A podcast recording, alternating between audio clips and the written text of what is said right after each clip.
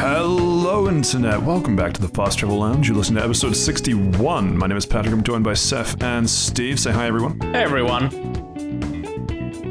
Okay, cool. Steve's Steve's microphone is uh, muted. Actually, that, that was probably a good call, Seth. Uh, we might actually be able to make it past the first two minutes without him saying something stupid. Should I Anyway. start screaming? If, you, if I'm really muted, I should just start screaming, right? Fine. I'm not No. going to. but I wasn't muted. This is all a trick. You have to wake up pretty early in the morning to trick me. And we're still on pace for a world record run where you don't say something stupid for the first couple minutes. So why don't we just see just how far this rocket can fly, shall we? Right. what do uh, what, what what's the preamble for this week, lads? Uh, Uh, so yeah, good, Patrick, that's what how are you feeling after getting no sleep playing Neon White for so long? well, Seth, if you if you waited to round the lounge like I fucking told you.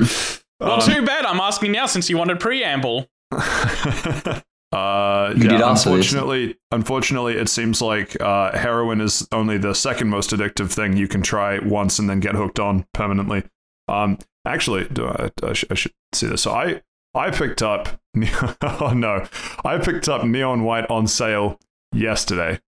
Yesterday evening, I should add, and I have a full time job that I've been working you know, during the past two days, but my playtime is still at nearly seven hours.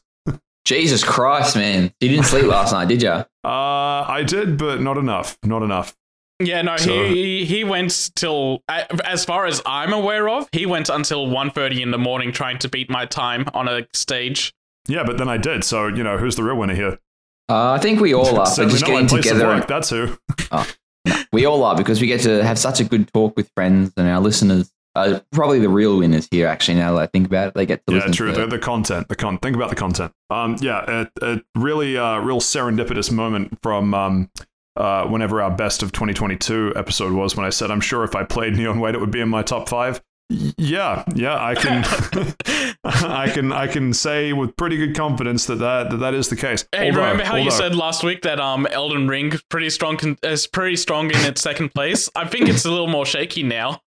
Actually, that's that's true. It is a little more shaky. I, I think I think real talk though. Um, I feel like we are almost doing around the lounge segment, but uh, the final thing I'll say on Neon White, we'll chat way more about it next week because, as I say, I've only played it for. If I say I've only played it for a day versus I've only played it for seven hours, those two, You've those only two done the sound first like world as well.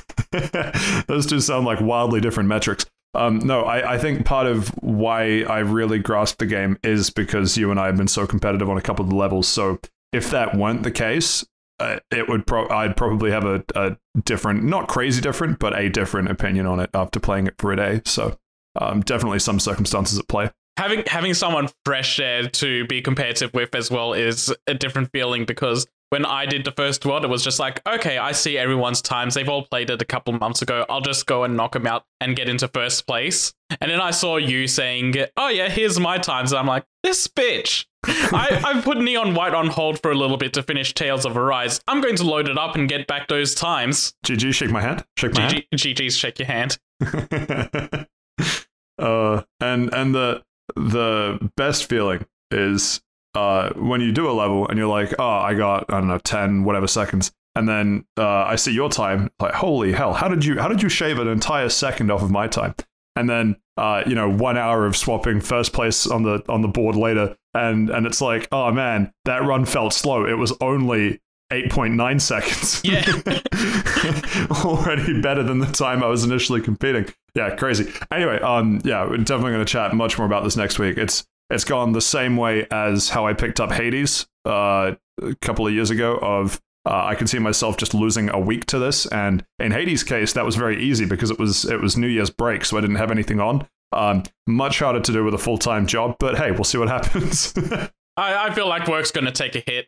They'll understand. I, I think they will understand. Like the thing is, if they don't understand, it's because their times aren't good enough on the leaderboard. That's that's all I'm saying. Yeah, you know what? That's exactly right. They they don't know what it's like. They don't. They don't. And and what's even funnier, uh, with with my day job as someone very interested in performance and timing of things, uh, I I could almost just chalk this up as as, as part of my day job. Um, It's borderline anyway, work. It's borderline work. It's, Isn't it's true. everything? It's true. Uh, going to actual round the lounge for this week, uh, Seth. Other than uh, GG shake my handing, uh, what have you been up to this week? I'm keeping it a surprise until you actually give it to me as a segment because I know the moment I bring it up, you're just going to shoot me down. Oh, man, as much as I love uh, that introduction, um, yeah, maybe, yeah, you know what? Let's just take this offline and circle back. I'm going to punch you back in the back of the head.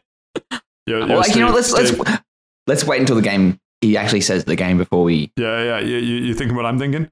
I'm thinking we dunk on a nerd for bringing up Final Fantasy 14 again. Ah, it's gonna be ah, whatever. It's fine. He's probably just got a list of things he's done. and He's just gonna read it off.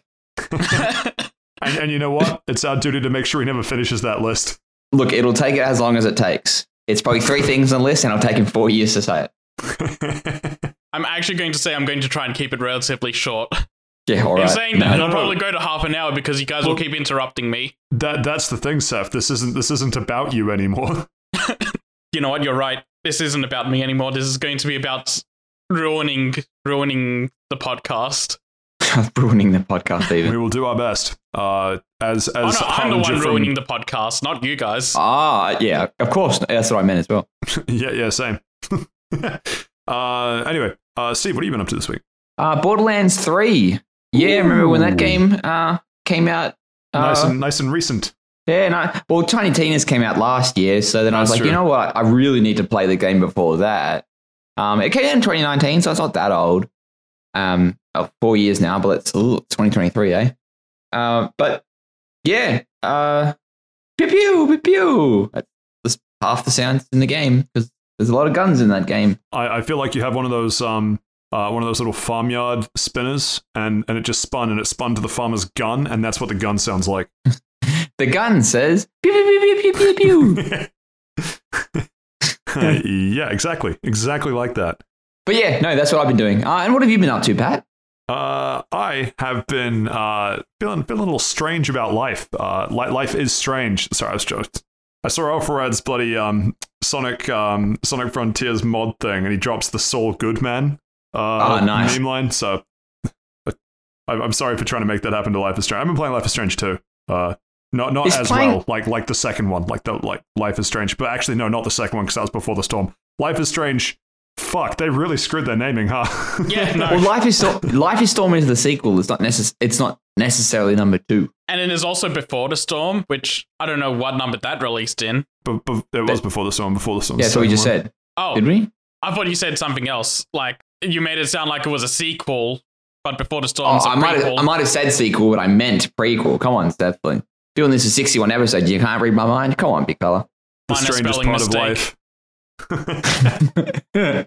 And see, the thing is, the listeners will chuckle because there, there wasn't really a minor spelling mistake there. But what they don't know is that uh, the group chat has devolved into people grammar not seeing each other. It's uh, honestly kind of impressive. it's been a problem for about a week. No, longer than a week. I've been avoiding that like the plague. Yeah, too. and it's it's gotten to the point that if I make a spelling mistake um, You with my to boss over Teams, I say it.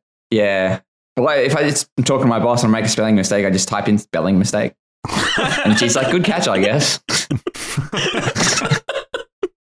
don't like the idea that you're the practicing that for the group works- chat at your at your work. You're not both talk at the same time. spelling mistake. Podcast mistake. The fact that it's gone into your actual work life is kind of insane. Uh, it all blends into one. Perpetually online. He's he's on track. He's on track. Um, anyway, yeah, I've been playing the the second Life is Strange game, but but it's not the second one. It's actually the third one, but it's called Life is Strange Two. Uh, and so um, yeah, uh, fi- finished that, wra- wrapped that. Uh, I ha- I have some thoughts. We'll we'll get into that. Should should be good. Should be good. Um, all right. Why don't we why don't we just uh rip the band-aid off and figure out what what surprise Seth has in store for us. Um, although I will say uh, if it's anthrax, you have to tell us it's anthrax. It is not anthrax, but Well- it might feel like taking anthrax for you guys. Ah, let, him, let him finish. Okay, so what I'm I'm waiting. what I'm bringing to the table is that um, over the weekend I decided to get back into WWE. So I watched the Elimination Chamber. And Ah. Oh See- wait, wait, wait! You, you mean like pay per view? I thought you meant the games because the games are sick. yeah, no, the pay per view. Oh god, that's so much worse. Yeah, no. And Come on, man. I'm just going to say it right now. Holy shit, that was an awful time to get back into wrestling. You mean wrestling? Yeah, wrestling. Is it So- wrestling like different where they got the leotards and stuff? But wrestling is just that fake shit on TV. I've seen that episode of South Park. Yeah, it's such a good one. It is. It's actually a fantastic episode. But yeah, no. So, like I said, I'm going to try and keep this short and sweet. I'll just bang through some points I wanted to make about it.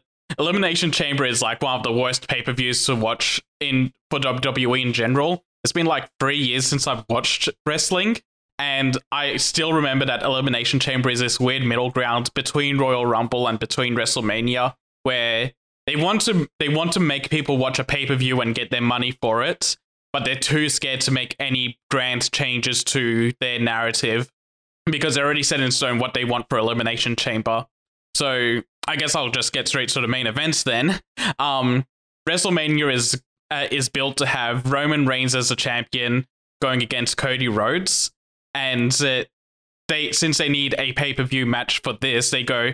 Okay, we'll just throw in a small feud with um, Roman Reigns and Sami Zayn. Sami Zayn being a um, like a super big crowd favorite, and this was in his hometown as well. This was in, this match was in Montreal, and him being Canadian, Ugh, French Canada, yuck. yeah, and him being Canadian, he Hey, got French Canada is best Canada. Yeah, keep telling yourself that. That was another They even South Park speak- reference. Oh, fuck's sake. Oh, oh, uh-huh. All right, we we made our one. We- Are we sponsored by South? We're sponsored by South Park now, right? Oh, how about Wrestling. that? how about Har- Prince Harry? That episode. Yeah, it doesn't say no. Anyway, and sorry, Seth. Continue. Sami Zayn came out to like the biggest cheers I've heard in a very long time. Like the, the crowd was electric for him. And Roman Bro, you Reigns. haven't. You, you just said you haven't watched wrestling for three years. No shit, it would be the biggest cheers. It's been like one of the best ones in like ten years, like best reactions in ten in like ten years I've seen. Um, the last time I remember like a crowd being this electric was CM Punk going against John Cena in like 2011, 2012. And just as equally, Roman Reigns, he got like a huge negative reaction where for like three, four minutes straight, the crowd was just chanting "fuck you, Roman" over and over again.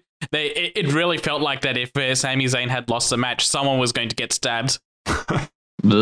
And naturally, because this was in Montreal, uh, they didn't actually play wrestling. They played ice hockey in the wrestling ring, right? Yeah, ex- it, that that's exactly it. How did you know the twist of the match?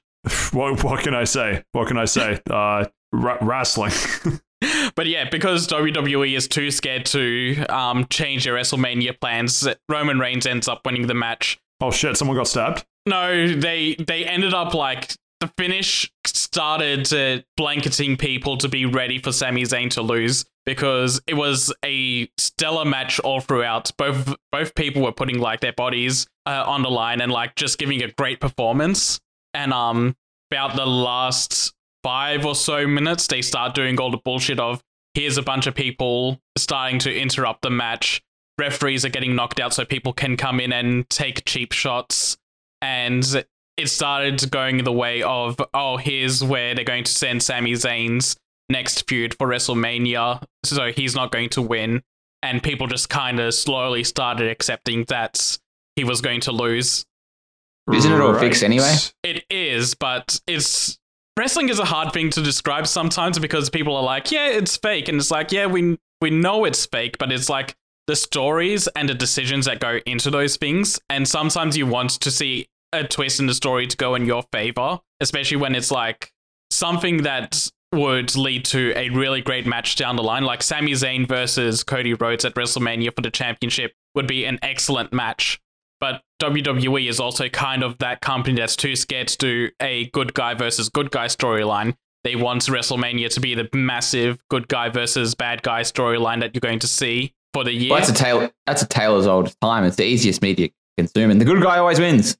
yeah, You ever uh, seen a Marvel movie? Yeah, They're pretty yeah. good because the good guy always wins. And as a good guy, I can put myself in the position of an Iron Man or a Captain America. Or a Thanos. Uh, yeah, exactly, exactly. Hey, he, Yeah, that was he actually won, a- at- he, he won at the end of Infinity War.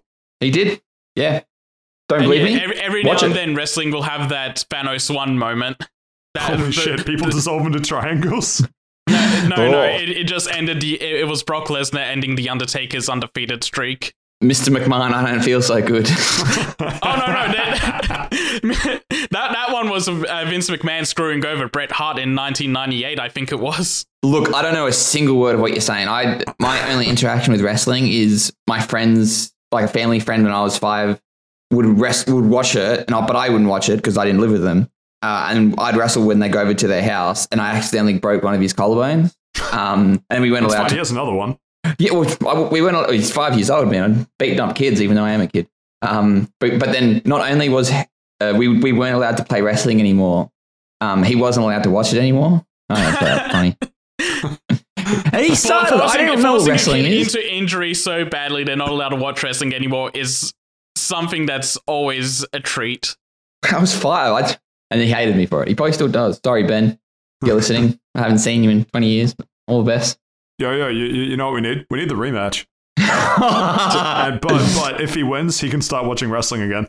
Well, if he wins, he takes my spot on the podcast and he just talks about wrestling. I'd be fine with that. Yeah, How many alright. catchphrases does he have? Um, as in me or the No, my friend. no, no, no. The, your your replacement. I'm kind of on board with this. I don't have a catchphrase this episode. Should I do one? no. During your Hmm. during your segment, you'll think of one.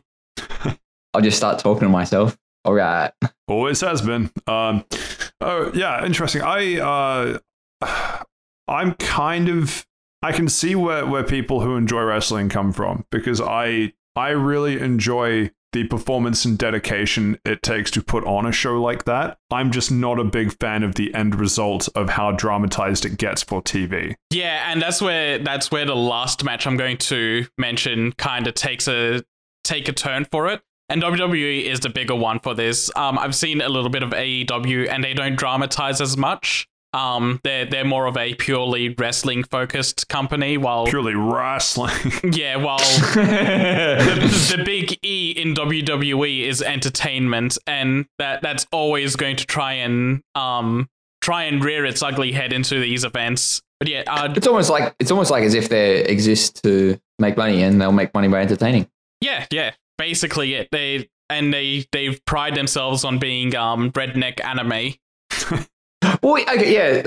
Is wrestling uh, borderline Western anime? I'd I'd say so. Yeah. It's the, the overlap between people that like wrestling and the people that like anime is borderline a circle. There, there's also a huge overlap between people who like wrestling and people who like fighting games.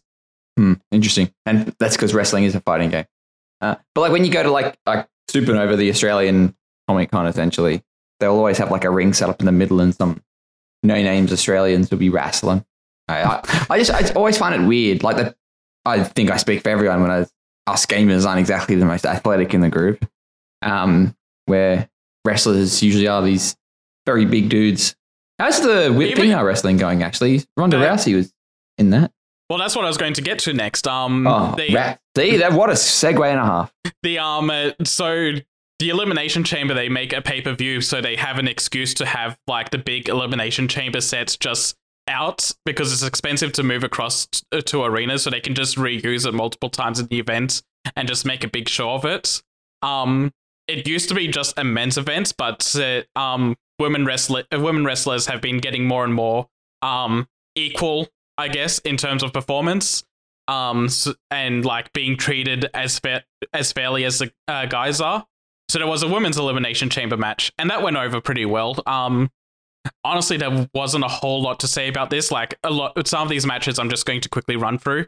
But um yeah the women's uh, elimination chamber match pretty pretty good match. Wasn't excellent wasn't boring um just overall decent. Uh bobby lashley versus brock lesnar was a match that was getting hyped up. It ended in under five minutes by disqualification and they've already moved on with the storyline. They're, they're not going to have a rematch it was just a alpha male versus alpha male match. Bobby Lashley looked good. Brock Lesnar had to resort to kicking him in the balls, and that's the end of their storyline. Man, that's uh, that's a real kick in the nads. It, yeah, it, it, it is. It, it was a hugely deflating way to end the match, and I, Dude. I, I don't like. I, I, I feel much bad for people that spend money to go to the arenas, hyped up for these events, and then they do they pull that shit. and then see Brock Lesnar kick another guy in the balls. they they get a s- they get a less than five minute squash match that amounts to nothing, and it gets dropped off the face of the earth after that. Okay, so two things here. Number one, um, was it actually a ball kick? And then num- follow up number two, how much uh, are the wrestlers told before the match that what's going to happen? Like it's They, If someone tells me that I'm going to get kicked in the balls in my fight, I'm going to be like, yeah, cool, let's get this over. Like, I'm scared. it's not a real kick to the balls. Like they play it up. Like Brock Lesnar basically just lifts his leg up from uh, towards that area, and then Oh, and like the- the way that the- the camera will, like, do a bit a bit of a jump to make it look like it was a huge impact. Ah, okay. And like, Yeah. yeah, the, the way the camera looks, it's like, whoa, I, I didn't see uh, foot to ball contact, but it's in but it's area. implied implied it's probably foot wearing to ball Cups contact. and everything. Yeah, yeah. Um, Man as far gets hit as by what wrestlers know for their matches, um, I think they know big spots that are going to happen and how to finish. But in between Yeah. those spots, they kind of like have to communicate to each other in the ring, and that's where like chokeholds and stuff come really useful because they they can kind of whisper into each other's ears what to do next. Ah, okay. Interesting. Yeah. Yeah. I don't know. I've never really watched a wrestling match. A big song and dance performance. next match after that was a um a tag team match. Uh, not much to say about that besides Edge and Beth Phoenix were the winners of that match. Edge looks old as fuck because he is old as fuck. Um, I think he's on his way out to retirement soon, like proper retirement, and he's just kind of like making one final run in WWE before he has to hang up his boots for good. And the last match for the night that I'll talk about um is the men's elimination chamber match it was actually so fucking good. There was some amazing spots throughout it. Um, everyone kind of like just threw their bodies uh, caution to the wind, just doing everything they can to put on an excellent show. And it was a great five out of fi- five star match that got tanked to a two out of five at the very end because it, um, like I said before, the big E of entertainment kind of rears its ugly head into this, and they want to push Logan Paul into WrestleMania. So he came in right at the end to ruin the results of the match. All right. Yeah. Gotta. Uh, wonder how much he gets, or if he gets paid for it. He, He he, does does. He not gets need a, a guest guest uh, uh, guest appearances get a big chunk of money, and I'm pretty Yeah. sure Logan Paul will be charging them a lot of money for his appearances because he's such a great con man, allegedly. but yeah, that's Don't that- worry, we have the uh, we have the CoffeeZilla report to to take the allegedly away from that that statement. Oh yeah, yeah. Um, he he did it. He did one of the wrestlers' finishing moves to them, where it's like they're kind of like on the ground, like just holding themselves up with their hands, and um, they, he runs up behind them and puts his uh, foot on the back of their head and smashes it down onto the ground. And people were going, "Oh yeah, he he really wishes that he could have done that to CoffeeZilla right now instead of a wrestler." True. But yeah, uh, Logan Paul getting involved with the match just absolutely ruins the match vibes for me. It was it was really disappointing to see such a great match ending that way. Um, and yeah, so it's just Elimination Chamber is just kind of like a really shitty event to come back to. But yeah, that's that's me done. That's WWE done. I didn't want to spend all too long on it. Uh, neither did we. wow. So hang on. Okay, no, uh, that was actually quite harsh of me to say. Uh, provided my next question gets the answer I'm expecting.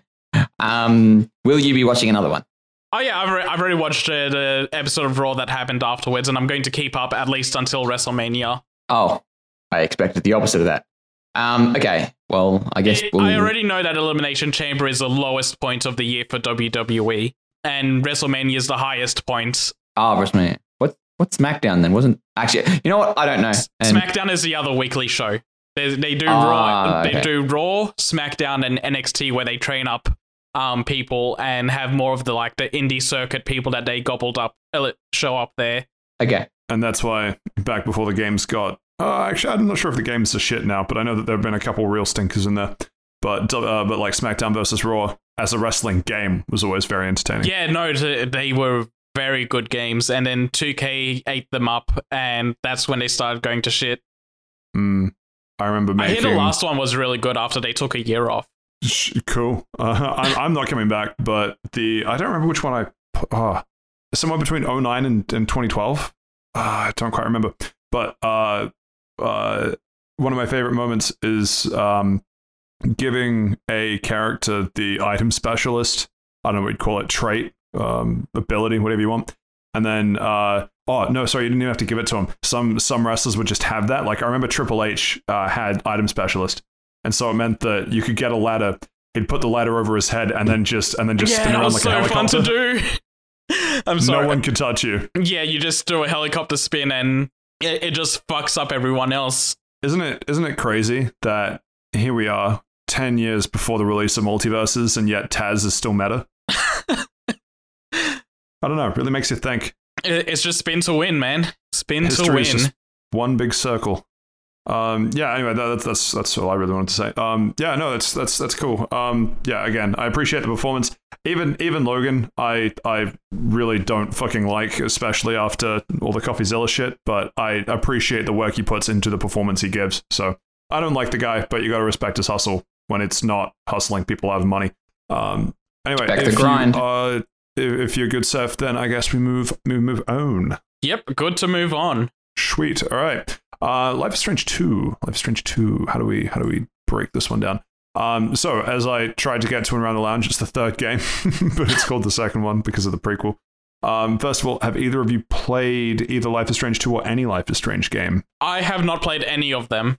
I believe uh, about four weeks ago, maybe six weeks ago, maybe eight weeks ago. You tell us. Um, I reviewed Life is Strange uh, before the storm, uh, and then Yes, uh, you did. after that, That's right. I went and watched Life is Strange one on the internet. Uh, so I'm quite refreshed on my Life is Strange lore, but I have not played number two. I like the idea that you could just go to YouTube and just type in "Life is Strange" and you could just find any video, like not not even from the game, but just people being fucking weird. Life is strange. Yeah. Haha, I'm so quirky. How about that? Um, yeah, right. So, uh, Life is Strange 2, I probably should know when it came out, actually. Shit. Uh, can I look that up quickly? Um, came out in 2018. Wow. Even, holy cow, that's still like four or five years ago. Anyway, um, right. So, it's a completely separate story to Life is Strange 1 and Before the Storm. Uh, you follow the two brothers, Sean and Daniel. It's five episodes to the same format as, as the other two games. Um, I haven't played True Colors. I it's in the list of things to play eventually, but I'm not rushing to So there goes my I've heard it's question. I was good. going to save for the end. figured figured I'd preempt that one because True Colors being out more recently, me talking about Life is Strange 2, I I'm, I'm sure there's someone who happens to have played all of them that'll be like, oh, but True Colors does it this way, and it's it's it, it's better or worse. Um, so the the five episode format, I too like to make up a guy and get mad at them. What a strange thing to say. a very Life is Strange thing to say. Um, Ah, so you you follow two brothers. Basically, the, um, uh, there's so- something happens. Your dad dies, uh, and so you have to be on the run from the cops. Uh, and your grand plan is to flee to Mexico, like basically every every film ever. Um, so the five episodes are split across the journey, getting from Seattle down to uh, Mexico. big journey. It is a big journey. So the the difficulty in wh- so where I where I land on this, if you'd if you'd asked me what I think of Life is Strange one, for example, I'd say fantastic. Um, the weird part is whether or not I recommend people go and play it because Life is Strange one is getting to the age now where you can tell it inspired a lot of games, but I don't know if it holds up. Like I could go back and play Life is Strange 1 now and I would enjoy it because I know that I've already played it and enjoyed it in the past. I don't know if someone who's never played a Life is Strange game playing Life is Strange 1 now would enjoy it as much as say I did when I first played it. Question Sure. on that. Um, let's say someone hasn't played Life is Strange 1, but they've played The Walking Dead or any other game that's in a similar ballpark to those type of episodic format games. Do you think you could recommend it to someone that enjoyed those? Yeah, I'd say so. Walking Dead's an interesting one because I think it's in my Steam library, but I I haven't played it. Uh, but I, it's kind of similar with like Tales of the Borderlands, right, which I have played. In um, it's it's uh, yeah, basically anyone anyone that made one of those type. uh, I think it was all the same studio. I forget the, what their name Telltale, was. no, they're not. They're different. So, Telltale, uh, yes. so as someone who played The Walking Life Dead, is Strangers don't I not. know, I know uh, Life French is studio. Strange isn't Telltale, but like Telltale was Walking Dead. yeah, it was Tales Walking from Dead the and, and Borderlands. Tales. Yeah, exactly. Yeah, yeah. well, so they're the first Tales from the Borderlands. They're not the second because the studio went bankrupt and it's yeah, somebody yeah, else there now. was a big, Yeah. Comes there was a big picked kerfuffle with them. They, Yeah, It was the whole thing. you had to be there. they, they Um, exist again, but not really. So so he- here's the here's the interesting part with with recommending it um it's it should be an easy thing to say yes to but even then it's not a good apples to apples comparison so let's take Tales of the Borderlands for example. It's just because I I haven't played or really seen much of The Walking Dead that I don't know. That could be an entire other kettle of fish. I don't want to uh, jump to conclusions on that one. But Tales of the Borderlands, I really liked the writing of Borderlands 2 specifically. I talk about it how it's one of my favorite games. Definitely still is. And so when a game like Tales of the Borderlands is announced and comes out, I am already in a good space to think that I will enjoy this game, and then I play it and I do enjoy it. It's it's just how it works. The thing with Life is Strange one, and to a le- uh, to a lesser extent before the storm, I think, although I don't remember the story as well uh, in that one. I remember a couple beats. I mean, we, we talked about this when you were when you were going through it, Steve. Life is Strange one focuses very much on the experience of a high school student Maxine Caulfield. so and so uh, when I played it, I was only maybe a year, maybe two years out of high school. So a lot of the experiences were still not necessarily relevant because there's a lot of shit that happens in that game that I've never. Yeah, Yeah, it's like true some as sexual well. stuff. actually, no, Yeah, that, that- was the part that I, I related to the most. Actually, Seth. Is there Um, something you but- want to tell me?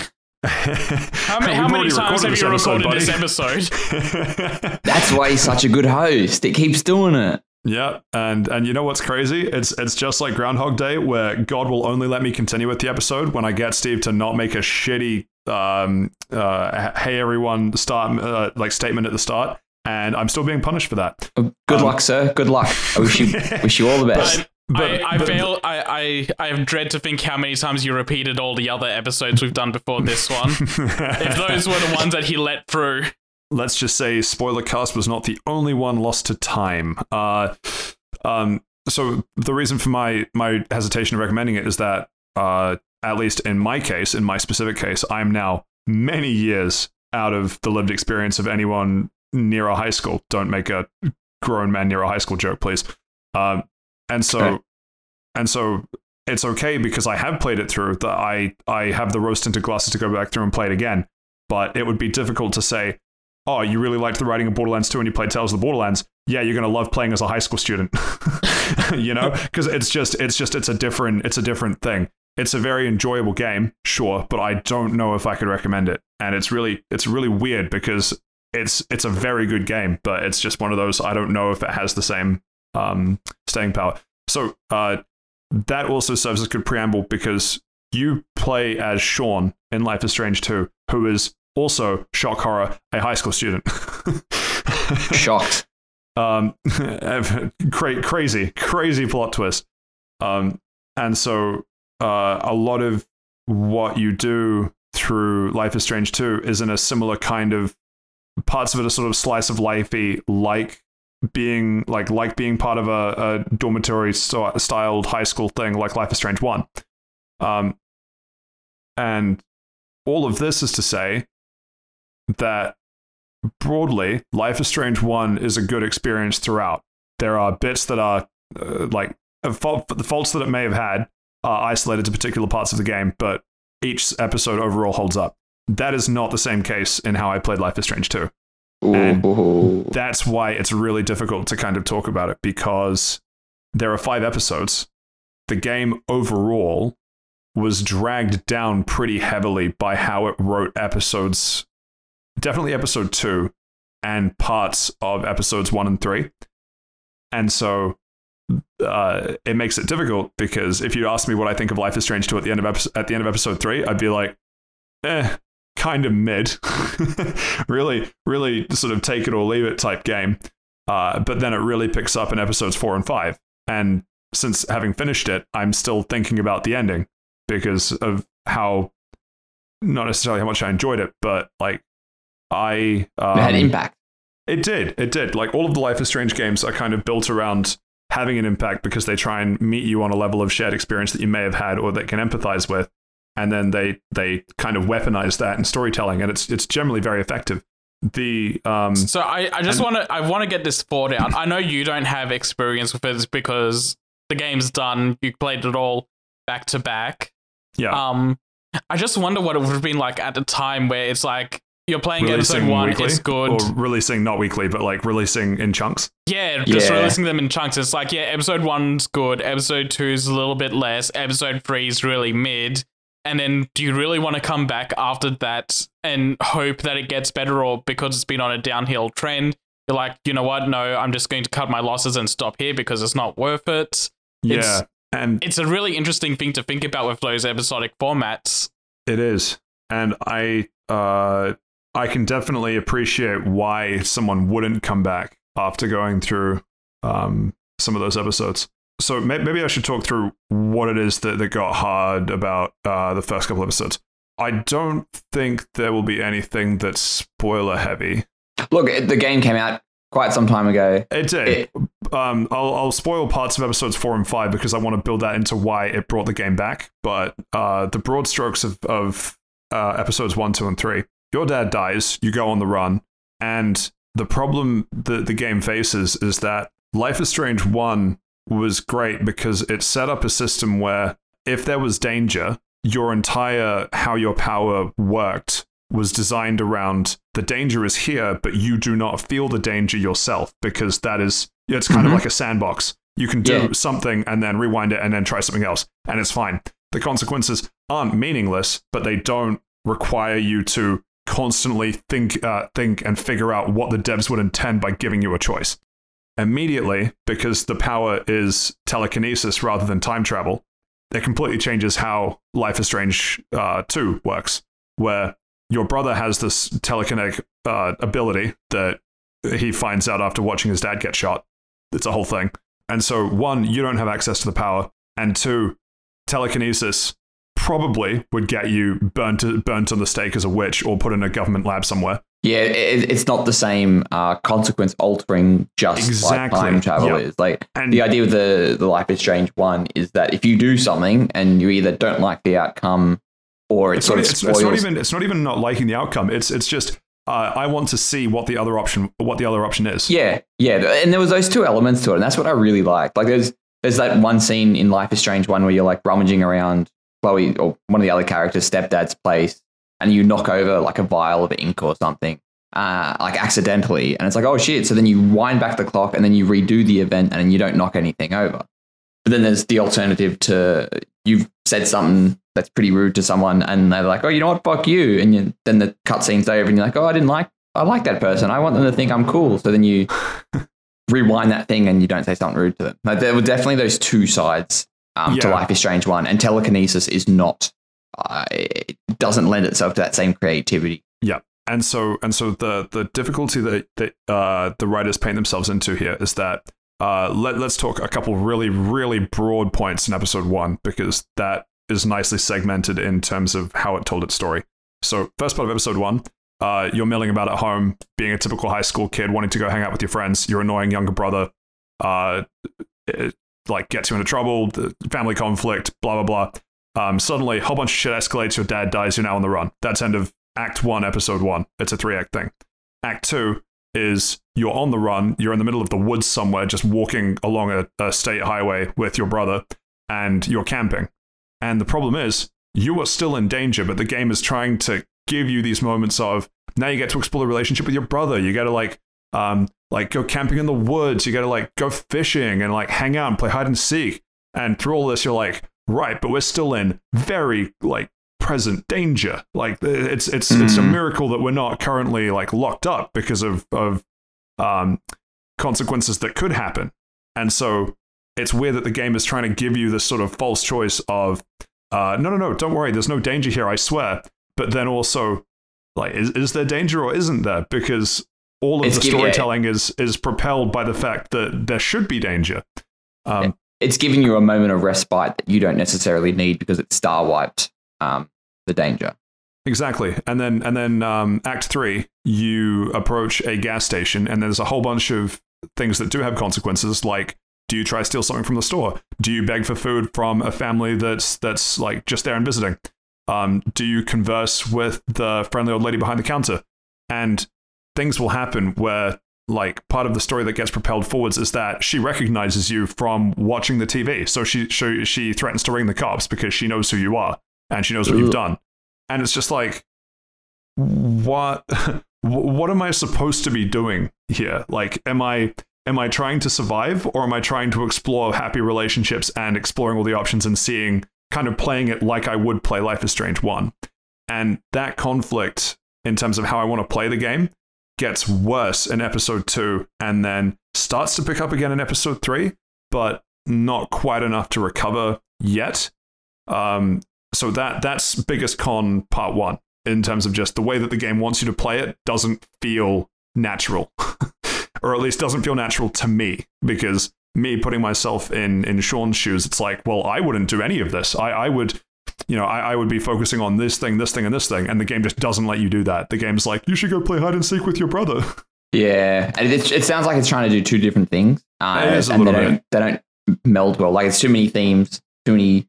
Not, not even too many things. It's just two different things that are polar opposites. It doesn't is frame yeah. that very well. It's, it's trying to do a couple small things really well, but the couple small things that it's trying to do pull you in two completely different directions. So so that's um that that's major con one. Major con two.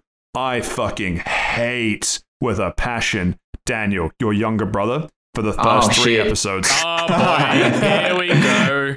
So I have two younger brothers and a younger sister, in fact. So it was Big interesting family. playing Life is Strange too, thinking how much of this is going to be, uh, how much of this is going to appeal to me. And in almost every case, it was I, as Sean, would make this decision, which I could see myself making if this were me and my brother in this situation. And Daniel is just the most annoying piece of shit the whole time. and this is where like, this is- where, where, give me attention. k- kind of so that that that's part of it and the other part is um uh this is again more of a writing issue rather than a gameplay issue but because of so much of life is strange is based on the writing uh the the writers again fucked themselves over here where uh through episode this is why episode 2 sucked the hardest. So much of episode 2 is Sean saying Daniel I really need you to not do something stupid for 5 minutes. You have powers. People will see you if you use them, and then bad things will happen. And Daniel goes, I know, I will be careful, get off my back. And then as soon as that conversation happens, it's almost like a timer appears on the screen where you've got five minutes before Daniel goes and does something stupid and then acts surprised that it, that it went wrong. It's just, oh, like, you, And you the can further tell. away you get from him, the faster it ticks. but you, you can just tell, like, as soon as there's anything that, that comes up like that, it's just like, oh no, this is this is gonna happen. So like you're um you you you escape episode two, part of episode two, you escape to your grandparents. You you go meet your grandparents and it's nice. They they say, Oh, you know, we know what happened. We um we we understand the situation that you're in. Um we even know about Daniel's power. We're fine with all of that. Uh how would you like to continue living in, in our idyllic little town? And so uh, Sean, your character is like, oh, fuck yeah, that sounds awesome. But of course, there's three episodes of the game left. You know that that's not going to last. And so uh, Daniel runs off next door, and you find out that Daniel's been showing his power off to the kid next door, and he's like, and he's convinced the kid next door that the kid has powers. Oh Jesus Christ, man! And so and so there is a decision where you can tell Daniel, "Hey, stop lying to the kid next door," or you say nothing. And I said nothing because uh, there's sort of a whole bunch of other stuff happening with the kid next door and everything else. But and this is why it was so funny. The end of episode three, sorry, the end of episode two. Uh, someone spots Daniel uh, in the Christmas market where Sean specifically said, Daniel, don't go to the Christmas market, we'll get spotted. And Daniel's like, no, but I really want to go. They go to the Christmas market, they get spotted. Fucking wow, who could have seen that coming? And so then a whole bunch of cops arrive. Your grandparents go, You can't stay here anymore. We'll buy you time. You need to leave now. They start running. A police car spots them, drives towards them, and then the kid next door jumps in front of the car and oh, tries to Oh, use the superpowers. Fuck off. And just gets Absolute- oh. fucking dropped by the car. And the thing is, the game is trying its hardest to make you think, oh shit, this is a really tragic, terrible situation. But I was laughing so hard for like five minutes at just the stupidity of the whole thing. But it- it's probably how it's presented. That seems like fucking intense. Um, and you're probably a monster for letting it go. Um, but it's, it, that is an interesting way to present it. But I can see that's literally a series of unfortunate events. And, and and so and so the the, the thing is, right? You, You- get to the end of that. I, I kind Yeah, of go- feel go like Seth. once you know that you can stop it, but you didn't, you know where that's going to go, and you just kind you kind of mentally prepare yourself for this kid's going to do something extremely stupid and get himself killed. So the, the kid doesn't die. Should should point that out. Very Oh, anti right. anti dead kids. Uh, Oh, so so it's not as brave as um David Cage and Heavy Rain. Oh, I was like, which? Yeah, man. Jason! Jason. Man, no, that's a game. They got to bring that back. Yeah. no, not not not that brave. Uh, he he gets injured by the car, but it's just like. Like the, the whole thing, the whole thing is you're you're you're in an idyllic little like small town where no one recognizes you, and you spend a couple hours there, and then in the in the span of 15 minutes, everything goes to 11, and then your neighbor is hit by a car. It's just like holy fuck! Just all of this happened because I, as Sean, told Daniel, "Hey, don't do this," and Daniel went, "Sure thing, bro," and then does that. and then the same thing happens at the at the end of episode three. All right, Patrick. You, you you just said you have little brothers. I also have little brothers. You know the Yeah. moment you tell them not to do something, they're going to go and do it. That, That's that's just very fine. accurate. All right, all that right, all right. point. Seth, Seth, I'm a level with you. That part is accurate, but I But would you're still like to. allowed th- to be pissed at it. well, one, I am still allowed to be pissed at it, and and two, two. Um, I don't know about your brothers. Neither of my little brothers have psychon- have like telekinetic abilities brought on by watching our dad get shot. So you should have said psychokinetic. You were close. I saw you started So- a spelling mistake.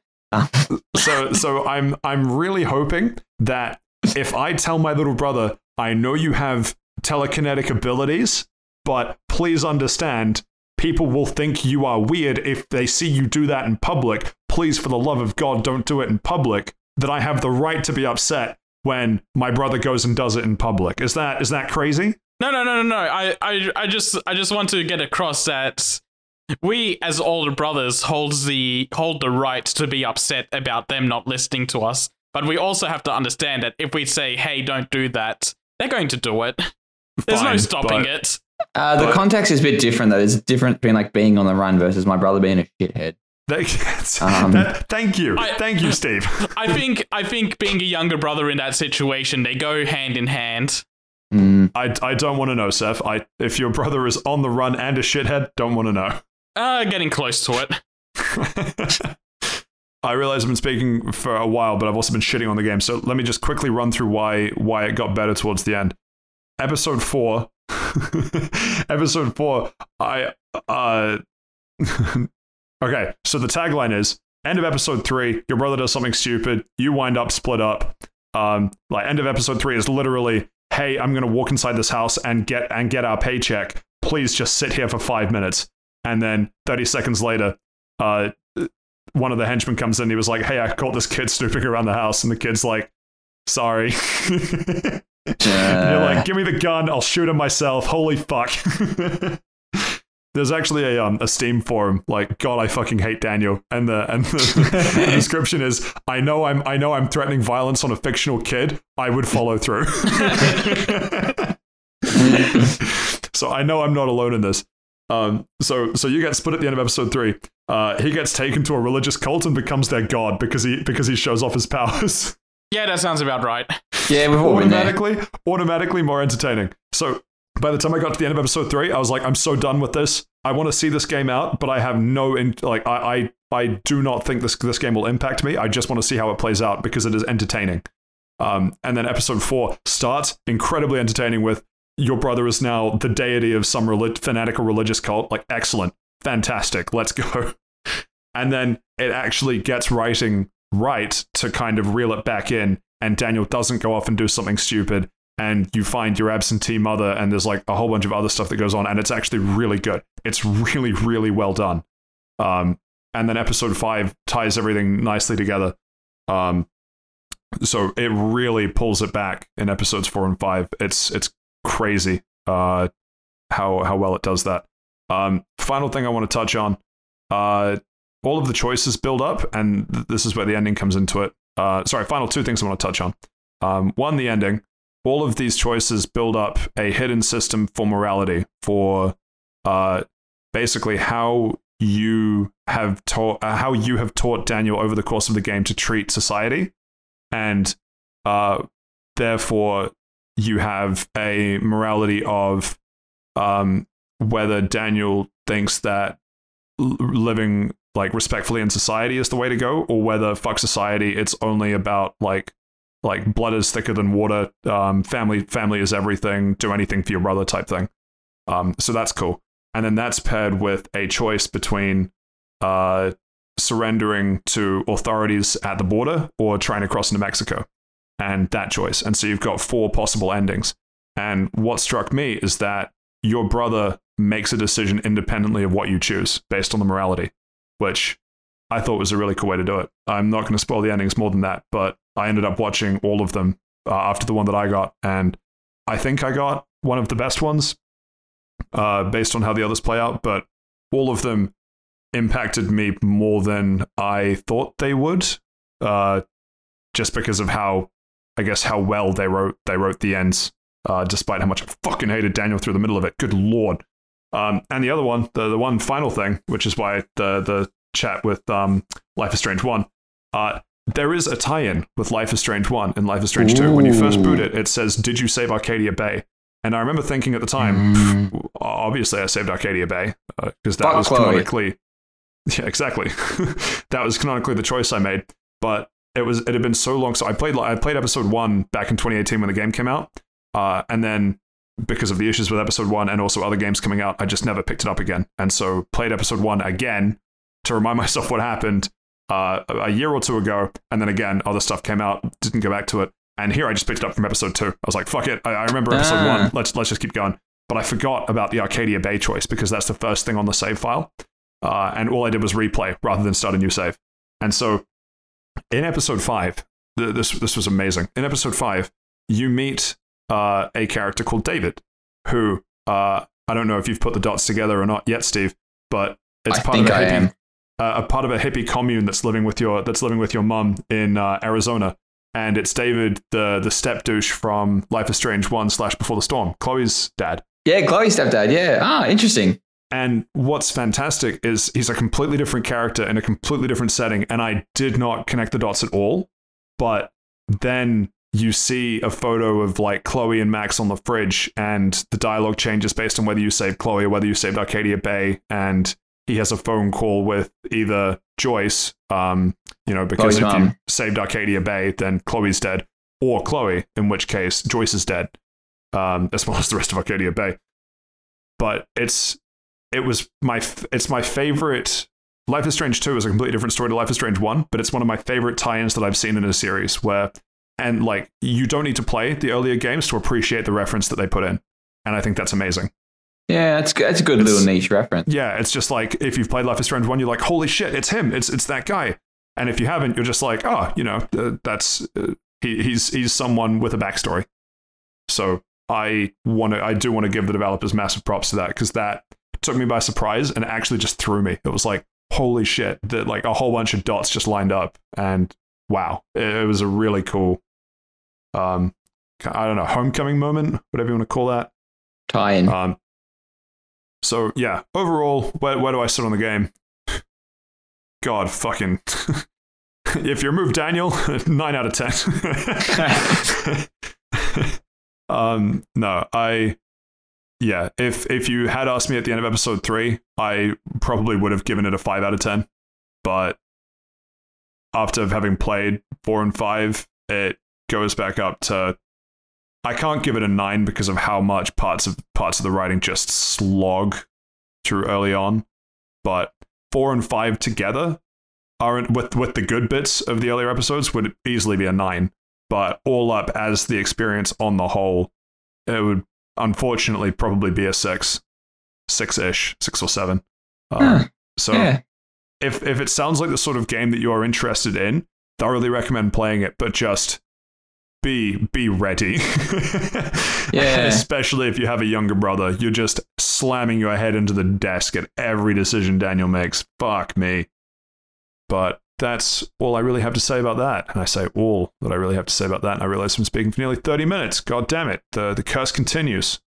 Where's time where's Max's rewind time power now, I ask you? Uh, You, said you had it earlier. I used it all up. time machine, time machine broken. Why don't we move on to Borderlands, Borderlands Three? Pew, pew, pew, pew, pew, pew, pew, pew, pew. That's me. Uh, so Borderlands 3. Um, This is the as- worst catchphrase you've had.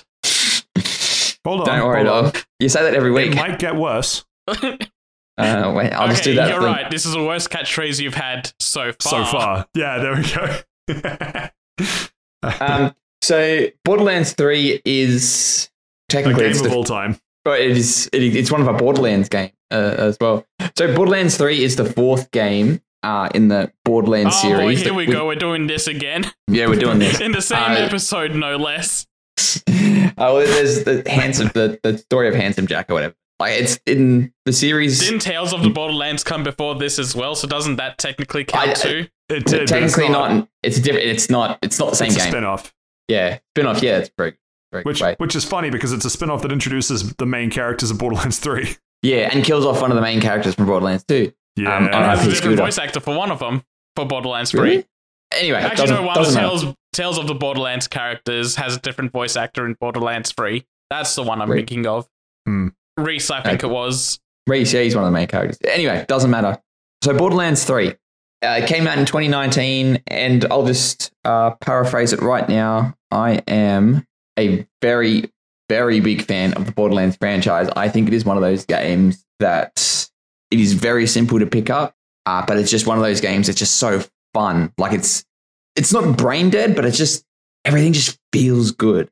And uh, I think you mentioned it a couple of episodes, Pat. Like Borderlands 2 perfects what Borderlands 1 does. Yeah. It's fantastic how the guns feel, uh, the loot drops, the post game content, even the DLC are really fun. I, I'd also I'd also say that they they dialed in the um the writing and the the storytelling of Borderlands 2. Like Borderlands 1 there was there was technically a story there, but the story was secondary to the gameplay. But Borderlands 2 the story felt as good as the gameplay to me. Yeah, exactly. And that's well to, to wind it back, give the full picture. Borderlands 3 is a first person uh, action shooter, not in like a first person Call of Duty sense. It's more of like one of shooter. Yeah, yeah, looty shooty. looter shooter. Um, and that's because uh, the big premise of Borderlands, uh, and it was pretty much Borderlands 1 that pretty much gave itself this formula, is that the guns are procedurally generated. Uh, you've got five stages of rarity for guns, and from white to orange, orange being the most rare, white being the least rare. Uh, there's also blue, purple, green. Uh, and The Diablo The- rarity system. yeah, essentially. Uh, but Uh, and- Borderlands, yeah, it depends on the game, but there's a bunch of other rarities that have been added or tweaked since. Oh, well, I'm just thinking about Borderlands 3 then. Um, but each gun will sort of do some something different. Like you've got uh, some guns that will do like different elemental damage, like corrosive or fire or shock. Uh, you got different guns that uh, have either burst fire, rapid fire, um, or when you even go to reload them, you throw the gun away and it blows up like a grenade, and then like the, the gun just respawns in you. Uh, it's it's quite interesting to literally just pick up a gun and be like, I literally don't know what this is going to do because I'm not going to be bothered to read its description.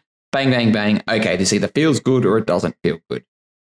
Uh, and Borderlands 3 introduces a new uh, secondary type of system for guns. Like you can press down on the D pad and you can either switch from rapid fire to burst fire or switch elemental types or switch from bullets to like some guns have like rockets underneath. And that's it's pretty interesting. It does give you a bit more variety to it.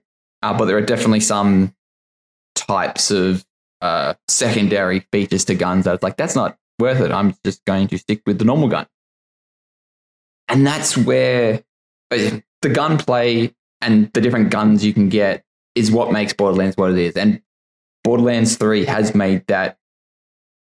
It's hard to improve on the perfection of the gameplay that was Borderlands 2, but Borderlands 3 does it in a sense better, but very close to what Borderlands did. Like the difference being, um, it's introduced uh, a couple of new weapon manufacturers, not weapon types, but manufacturers that do different things. Like they, some guns do like shockwave damage, and other ga- other guns will do like grenade launcher or be sticky grenades and all that kind of stuff. And that Borderlands 3 does do that very well. But I will, it introduces a parkour mechanic as well. Uh, and that is fantastic. That is really good. That makes the game feel a lot more fluid because Borderlands is one of those games where you're not standing and shooting. You're literally running around the height. You're running. You do not stop running. Pew, pew, pew, pew, pew, pew, pew, But you're like running everywhere. You're jumping everywhere. You're just trying to get out of the way of. Um, and that really sort of makes it feel really good because you are pushing through the area and until you get to the post game content where things kind of change. It's most enemies fall uh, in like a, depending on which weapon you've got in a couple of bullets. Others stronger enemies or Borderlands refers to them as badass class. They might take a bit longer or take significantly longer because they've got a significant amount of health. So that's why you're always running around to see if you can sort of avoid their bullet. Um, and you've also got an action skill, which is essentially like a a special ability uh, that runs for a certain amount of time, whether it be your summon, I think it's a skag, or in my because I took I chose the gunner, I got to summon like a suit of armor that I pretty much wear, and you do increase damage uh, for a significant amount of time with different weapons, and that's where it really shines. But Right, hang on. Sorry, who who are you playing as? uh, the gunner Moze, Oh, the best. Okay, yeah, yeah. Sorry, the best one, of yeah, you're right. Suit. I was trying to think, just like, what the fuck? But, well, it's essentially a mech that you sort of yeah, step yeah. in. You, you summon a mech. You, you, you play Titanfall too. Unironically, yes. Um, well, technically, And yes, and everyone's technically, doing Titanfall t- except for EA. Except for EA. Yeah, Yeah. just cancel it, right? Um, well, that's that's interesting. So one of the DLC packs that got released is the um, director's cut of Borderlands, and I think it cost uh, ten bucks or something. And this adds an extra skill tree to all four playable classes. And the extra uh, skill tree it adds to um, my class, Moze, is uh, you no longer are in the mech. The mech, um, who, which used to be called Iron Bear, is now called Iron Cub, and you fight alongside the cub. So uh, it's essentially you've got two players on the map. You've got you and you're controlling yourself, and you've got like the AI controlled Iron Cub that Yeah, literally yeah. just So goes I, up to I- I think I think I know how to explain this, Steve. So uh, in the movie Ratatouille, uh, you uh, if if that was Borderlands three, uh, you would be playing as Remy, and you would summon Linguini, and then you'd jump in his hair, and then you'd you'd make a sweet sweet pasta dish. Um, with the director's cut, uh, you are now playing as Linguini, uh, or you know, some would say Luigi. You can now play as Luigi, if if, if you will. Um, and so Iron Cub is now Remy, and so rather than one of you controlling the other, you you just kind of chill out with your bro and, and fight alongside. Off topic Yes, that's- question, since you brought it up, is Ratatouille a mecha anime? Yes. yeah. Okay, good. I'm glad we agree on that. Or if you have to say that that's an anime, then Frozen's an anime. Hold no, up. no, there's no It's- mechas in that, so it's not an anime. Oh, is that the definition of anime? So does that I, mean? I said mecha anime specifically, so yes. Oh, So does that? Okay, it doesn't matter. Family Guy and anime. Tale as old as time. My Um, favorite anime is Cory in the House. um, God, it's been so long yeah. since that was a meme. Yeah, it's, it's, might, some might say not long enough. Um, but anyway, the, so the writing, the writing in Borderlands Three is fucking shit. Um, it is the story boils down to uh, there are these twin, there, these Twitch twin streamers. these two twin Twitch streamers, and they we call them Twitch streamers because they literally are behaving like Twitch streamers, and they're like, "Oh, thanks for tuning into my stream. Here we're going to be killing the Vault Hunter. Yeah." Like and subscribe. Don't forget it is the most fucking annoying thing in the internet. No, no, isn't it? Isn't it? Um, be sure to, to isn't it like and obey? Yes, yes. Remember to like and obey. That's right. Yeah, yeah.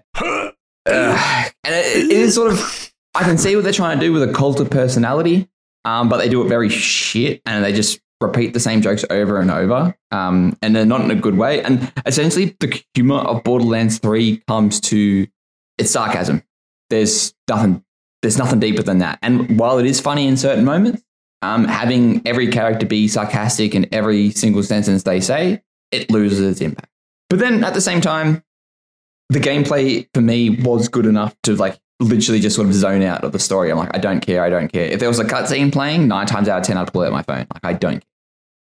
Uh, which probably does do it a disservice because one of the main characters from number two, Lilith, uh, she's a siren. She's got magic powers essentially. She loses her powers quite early on, and that's like I got invested in her in number two because number two had much better writing. It sort of felt a bit cheap because I'm like, oh, I don't really care. Something will work out. Yeah. I just, I just think it's unfortunate, and it's the same type of issues with the side quests as well. Number one, there's fucking way too many. Uh, number two, they all literally become fetch quests. Uh, and number three, they just the writing is very bad for them. Like it's, it, it just doesn't. It's just bad. Like it's just a lot of it's oh, oh do here. Oh, we got to dance for a bit. Oh, offhanded sarcastic comment. Oh, or deliver pizza. And there's like one mission where you got to like deliver pizzas in a time. Oh, it's a side quest. Like they could probably take out the side quest and it'd be a much more better, tighter game because the main quest is already quite long. and eh, half of this is because there are quite wide open spaces, and it does take you a bit of time to get from one end of the whichever area you're in to the other. And I, I initially thought this was a bad thing, but I only thought it's a bad thing because I was doing those shitty side quests, and the side quests are borderline artificial bloat the game because they're shit. Like I don't mind doing side quests. Like pretty much the only side of side quests I enjoy are, and everyone really laugh at this one, um, is that one of the side characters uh, is doing a podcast called Mysteriouslier, uh, and it's like a ghost podcast, and she literally takes you to unique areas, and there's unique interactions with different characters with her, and she's trying to prove that ghosts exist, and those are really good side quests because it's something different. Like gives you a bit of narrative on what's going on. Like you have to investigate certain sites to see how certain people die. Like it's not just go over there, kill 10 people, come back. Or deliver this thing to this guy, then come back. It's not that. And that those side quests was good. But that's well, three or four side quests out of fucking 50 of them. And they just end up being not very. But the gameplay is very good, and that's the one thing that I that really pushed me through. Like they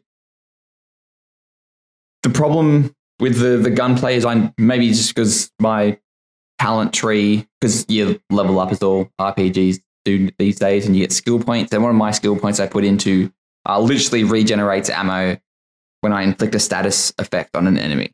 I'm always uh, you're always inflicting status effect on an enemy, so I'm always regenerating ammo. So it was to the point where like I pretty much stopped opening any loot crates to get any ammo. Like I didn't need it. Like I was always full. But I'm not sure if that was just more of a me issue or of a game issue. Uh, but still a great game. Still loved it. I've just finished the main quest and I'm in the the post game mayhem mode, which yeah, it's a slider and essentially it gives enemies more health and more damage. Uh, and the trade off is that you get better rewards and better guns. Uh, it does pump the difficulty quite far up. Uh, like especially when the enemies have 500% more health and do 500% more damage. Uh, not exactly the best thing in the entire world. It's not making it harder, just artificially bloating it. But but at the same time, the weapons I'm getting are much better. So the the differences, I'm catching up to the differences. Hmm. But yeah, Borderlands 3, I'm really enjoying it. That's sort of my uh, trauma dump about it. 8 out of 10. It sounds like a similar situation you were in with Fire Emblem Engage last week, where it's like gameplay wise, fantastic, love it. Everything else, kind of not so much. Yeah, and I think, uh, yeah, which is a, a pretty rough thing to say considering I gave Fire Emblem a seven. But I think because the way that this presents the story to you, you're not really the the cutscene only goes for thirty seconds a minute, or it's like a voiceover while you're still playing the game. Like it doesn't interrupt the game Okay, to show you question: the story. How often does it interrupt? Like, well, not interrupt, but how often does dialogue play while you're in the middle of gameplay? Like, how Oh, often quite is fre- it? quite frequently, like quite frequently. Um, like I wouldn't be. It's, it's pretty much if you're moving, like progressing the story or a main quest, and you sort of hit a certain area, there'll be conversations going, uh, and you sort of zone them out. I quite frequently. Sometimes I'd probably say a bit too much, but at the same time, I think maybe because I thought the story was so shit, it's more of a, you know what? Maybe they should just stop talking, um, which is quite ironic, uh, given how much I talk. But it, I, I really enjoyed it. The gameplay is solid. It's very, Yes. very fun to play. And uh, also have to chime in that the writing in pretty much all of the DLC packs is better than the base game by It is quite fantastic. quite considerably. Okay, fantastic. Yeah, because I, I, was going to boot up the game, the uh, what you calls it, the DLCs as Arvo, but I'm like, you know what? Nah. Uh, so I do want to 100 percent this game because it is so fun, uh, and it doesn't seem to be like I don't have to do too many. I don't have to do any replays of the game, which is sort of which is what stopped me from 100 percenting Borderlands one and two. But yeah, I would Oh, 100 percent oh, this. oh, hang on, what, do you mean you don't have to do any replays? Like there is still True Vault Hunter mode in this. Well, no, but that's you don't have to do that to get an achievement. The, all the achievements. sorry, Oh, that's I sorry. that- with hundred percent, I mean uh, getting all the achievements. Yeah, gotcha, gotcha, gotcha. And there is a true Vault Hunter mode, and uh, one of the listeners to this podcast, Ben, he's pretty much forcing me at gunpoint to do another The, playthrough the- on True Vault Hunter. you, you broke his collarbone? Oh no, this is a different one. A different one. Hey, good callback. Oh, I didn't think you'd represent. Hey. Um, but this is a different Does- one. This is a different one. Shout out to Ben. I'm not sure if you listen. Shout out to Ben with two working collarbones. Here's to you, buddy. the extra C is for collar. Um, but yeah, so I, I might do that. Uh, we might sort of get together and party up because Borderlands is maybe this is the way that I approach video games as a solo experience. But I have heard the Borderlands experience is much better when you've got four players. Um, uh, But Yeah. yeah, that's It all I have to say about Um, Borderlands. the it, it definitely is but I- so i'm i go even one step further where i really enjoy kind of having ultimate utility which means being able to swap into whatever role or class whatever party needs me to be so borderlands 3 i've racked up some ungodly number of hours on and every character is maxed out um, Patrick, has anyone ever told you you have a problem? multiple people but you know what none of those people have beaten me a neon white leaderboard so i don't listen Huh. Damn. Um, But I think that, that, that right, just I'm, I'm not doing the podcast anymore. I'm going to go play Neon White. then I'll be back in time to say you have a problem. Why does it say you're now playing Neon White? Uh, Well, I think it's like you can do all those replays of it because the gameplay is so fun. Like it, it never really, the game really, really never feels old because if you start sort of getting sick of using a gun, you just switch to a different gun. yeah, and and so uh, things like uh, so I, I agree. Yes, I, I also want to jump to the next point, which is that uh, it's interesting that you brought up the director's cut because I want to know if you played the battle royale mode. No, I have not. I've heard very good things about it. It is surprisingly like. I, I was I was skeptical of it because of it was it was just the trend for everything to get a battle royale mode. And I was like oh fuck how the fuck are they going to do it in Borderlands? Why? But having played it you can do it solo but I've done it multiplayer a few times. It is so much more fun in multiplayer. Like just like it is genuinely good fun in multiplayer and it's very um repeatable too. And some of the weapons that you get out of it are amazing like some of my favorite weapons in the game are weapons that only drop in the um in the battle royale So is it like an actual Ah. battle royale mode, or is it like No. a okay? It's it's a P, it's a PVE battle royale. right, yeah. So you you don't get any of your equipment. You just and I'm not even sure if you can use your action skill because I don't remember most being good at that. They they basically had to nerf everyone into the ground in order in order to do it right. But you drop in um almost always near a uh, weapon chest that will give you white rarity loot, and then the whole thing is that your objective is to kill the boss in the middle of the arena, and you need to get enough equipment and get good enough equipment that you can do that. And there will be uh, mobs spawning and things to do, um, like within the arena, and the arena will also shrink in, in the same kind of battle royale format that, that everyone knows. Uh, and so, what's cool about it is that okay, so you you don't get access to any of your guns, right? But anything that drops in the game, uh, anything that drops in the battle royale, if you die in the battle royale, you lose. And even if you win, you can't bring all of the guns back with you. But there are a bunch of places around the map which allow you to save your gun, which is that you basically put it in a locker, the locker shoots off into space, and then it's yours when you when you finish the battle royale. So you no longer have access to the gun in the battle royale, but it's waiting for you back at Sanctuary. And I think that's a pretty cool middle ground for how a game like Borderlands works. Yeah, no, that's, that's Ah, pretty okay, cool. that seems fun. Yeah, that seems fun. I, I'm definitely is on the list check it out. Um, actually, I think there's achievement related to it, so I legally have to. But yeah, Uh, the only other thing I ah, there was one other point I wanted to make about Borderlands Three. Uh, tr- ah, can't be too important. Yeah. Um, I, I've put way too many hours into it. I I'm also at the stage where I basically just skip through all of the story. Um, it's worth doing the DLC for story missions because they sorry, it's worth doing the main stories in the DLC because of how much XP they give you because they they are still counted as story missions. Just as a little pro tip for anyone out there. Um, yeah. Well, I think I just uh, hit level 50 this afternoon, so it doesn't really bother me at all. Right. Yeah, sure. Um, but yeah, I I wish that the writing was more like Borderlands 2, but between Borderlands 2 and Borderlands 3, the gameplay of Borderlands 3 is fantastic. Yeah. Cool. Borderlands 3 out now. Go play it. Um, it constantly goes on sale. And because there's two types of season passes, one of them I think is literally just uh, cosmetics. Uh, no, no, no, no, no, no, no, no, no. So, um, season. So, uh, you're right. There are two season passes. Season Pass 1 is the four story DLCs, like the Borderlands 2 Season Pass. So that's um, Handsome Jackpot, uh, Blood, Love, and T- Blood, Guns, and Tentacles, uh, the Wild West one, which I keep forgetting the name of, and uh, Krieg's uh, Krieg's Adventure, Krieg's psych- Psychotic Break, whatever you Yeah, want to call something it. like that. Yeah. Um, Season Pass 2 is a combination of the director's cut uh, and some cosmetics, but within the director's cut gives you the battle royale. Um, the the it's funny that you mentioned the the uh, side quest that you liked with good writing, Ava's podcast. That is um, uh, DLC. That's part of Season Pass 2. Uh, okay. Yeah. yeah. there you go. That's that's what makes. I wondered why those were a bit different. Okay, that Yeah. makes sense. and and also the the fourth weapon tree uh the, sorry the fourth skill tree for each Yeah. of the characters that's also part so that's all i don't i don't remember what the difference between director's cut and season pass 2 is but season pass 2 includes the director's cut and that is the majority of the content that you want that. okay, yeah, because I have both uh both season passes, um, and I think maybe it's sort of me misunderstanding what was in season pass two. Okay, cool, fantastic. Where did they call it? Like the Yeah, director's no, cut? it- yeah, the Yeah. the community was really confused as to why they were getting a second season pass of content, and they were like, "We'll give you free update material because Borderlands 2 gave a ton of free updates. All of the Yeah. um, uh, all of oh god, I've forgotten the name of it, but all of the like little one shots in little uh, areas. Oh Hmm. man, oh, uh, gonna put it up. uh, like I- I know- Thanksgiving I know which Halloween you're and talk- stuff.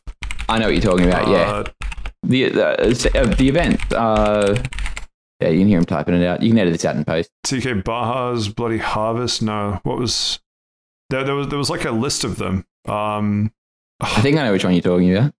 it actually hurts me because there there it was one name and it was given to about three of them. There was Thanksgiving, Halloween, and they were all uh, free updates.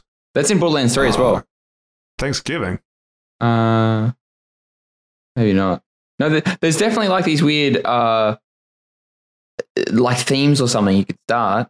Yeah, that's. Oh no, hang on. I, I, you might be thinking of the um, uh, in game. the seasonal events, or whatever they're called. yeah, the seasonal events like Yeah. uh, Revenge of the Cartels and stuff. yeah, Those, that? are cool. Uh, no, it's not what I'm thinking of though. Oh, Uh, okay. this is. it's it's actually frustrating me. Uh, why don't? You know what? Screw it. I'm just gonna open it up on Steam. I, I know I know exactly where to find it in Steam. I was hoping Google would help me, but it's friggin' not. Oh, Future Seth, maybe keep this in. Not sure. uh, in, in the meantime, I'm still please, deciding at the moment. um, Yeah, please treat fair. yourself to some pew pews. Pew, pew, pew, pew, pew, pew, pew. Okay, now it's definitely getting cut. Ah, bastard. Headhunters. Oh, Oh no, I didn't. finally my uh, brain can rest easy. The Headhunters DLCs. Headhunter 1, Bloody Harvest, Headhunter 2, Wattle Gobbler, Headhunter 3, Mercenary Day, Headhunter 4, Wedding Day Massacre, Headhunter 5, Son of Cormorax. Um, looking at them on Steam, they are paid DLCs, but they were one shots that weren't part of a season pass. That was the mistake I was thinking of. Um, yeah, those were really fun in Borderlands 2 uh, as well. Uh, yeah, sorry, that, that, that was all I wanted to say. Um, yeah, would highly recommend anyone goes and buys it. it's, it's very fun. Don't pay attention to the story, play the DLC for story. yeah.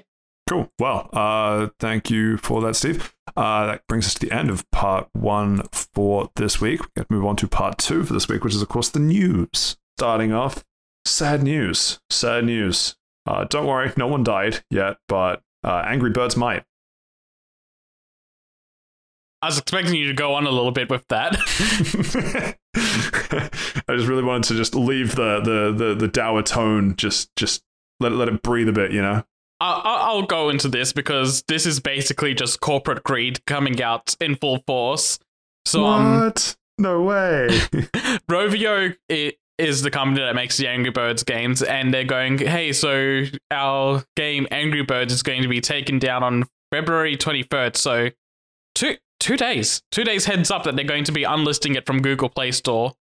They're doing this because apparently they've taken it down before, but then brought it back up from uh, Backlash. And it's it's just a paid game, so people just buy it and they get the entirety of Angry Birds, no problem. That's not good enough.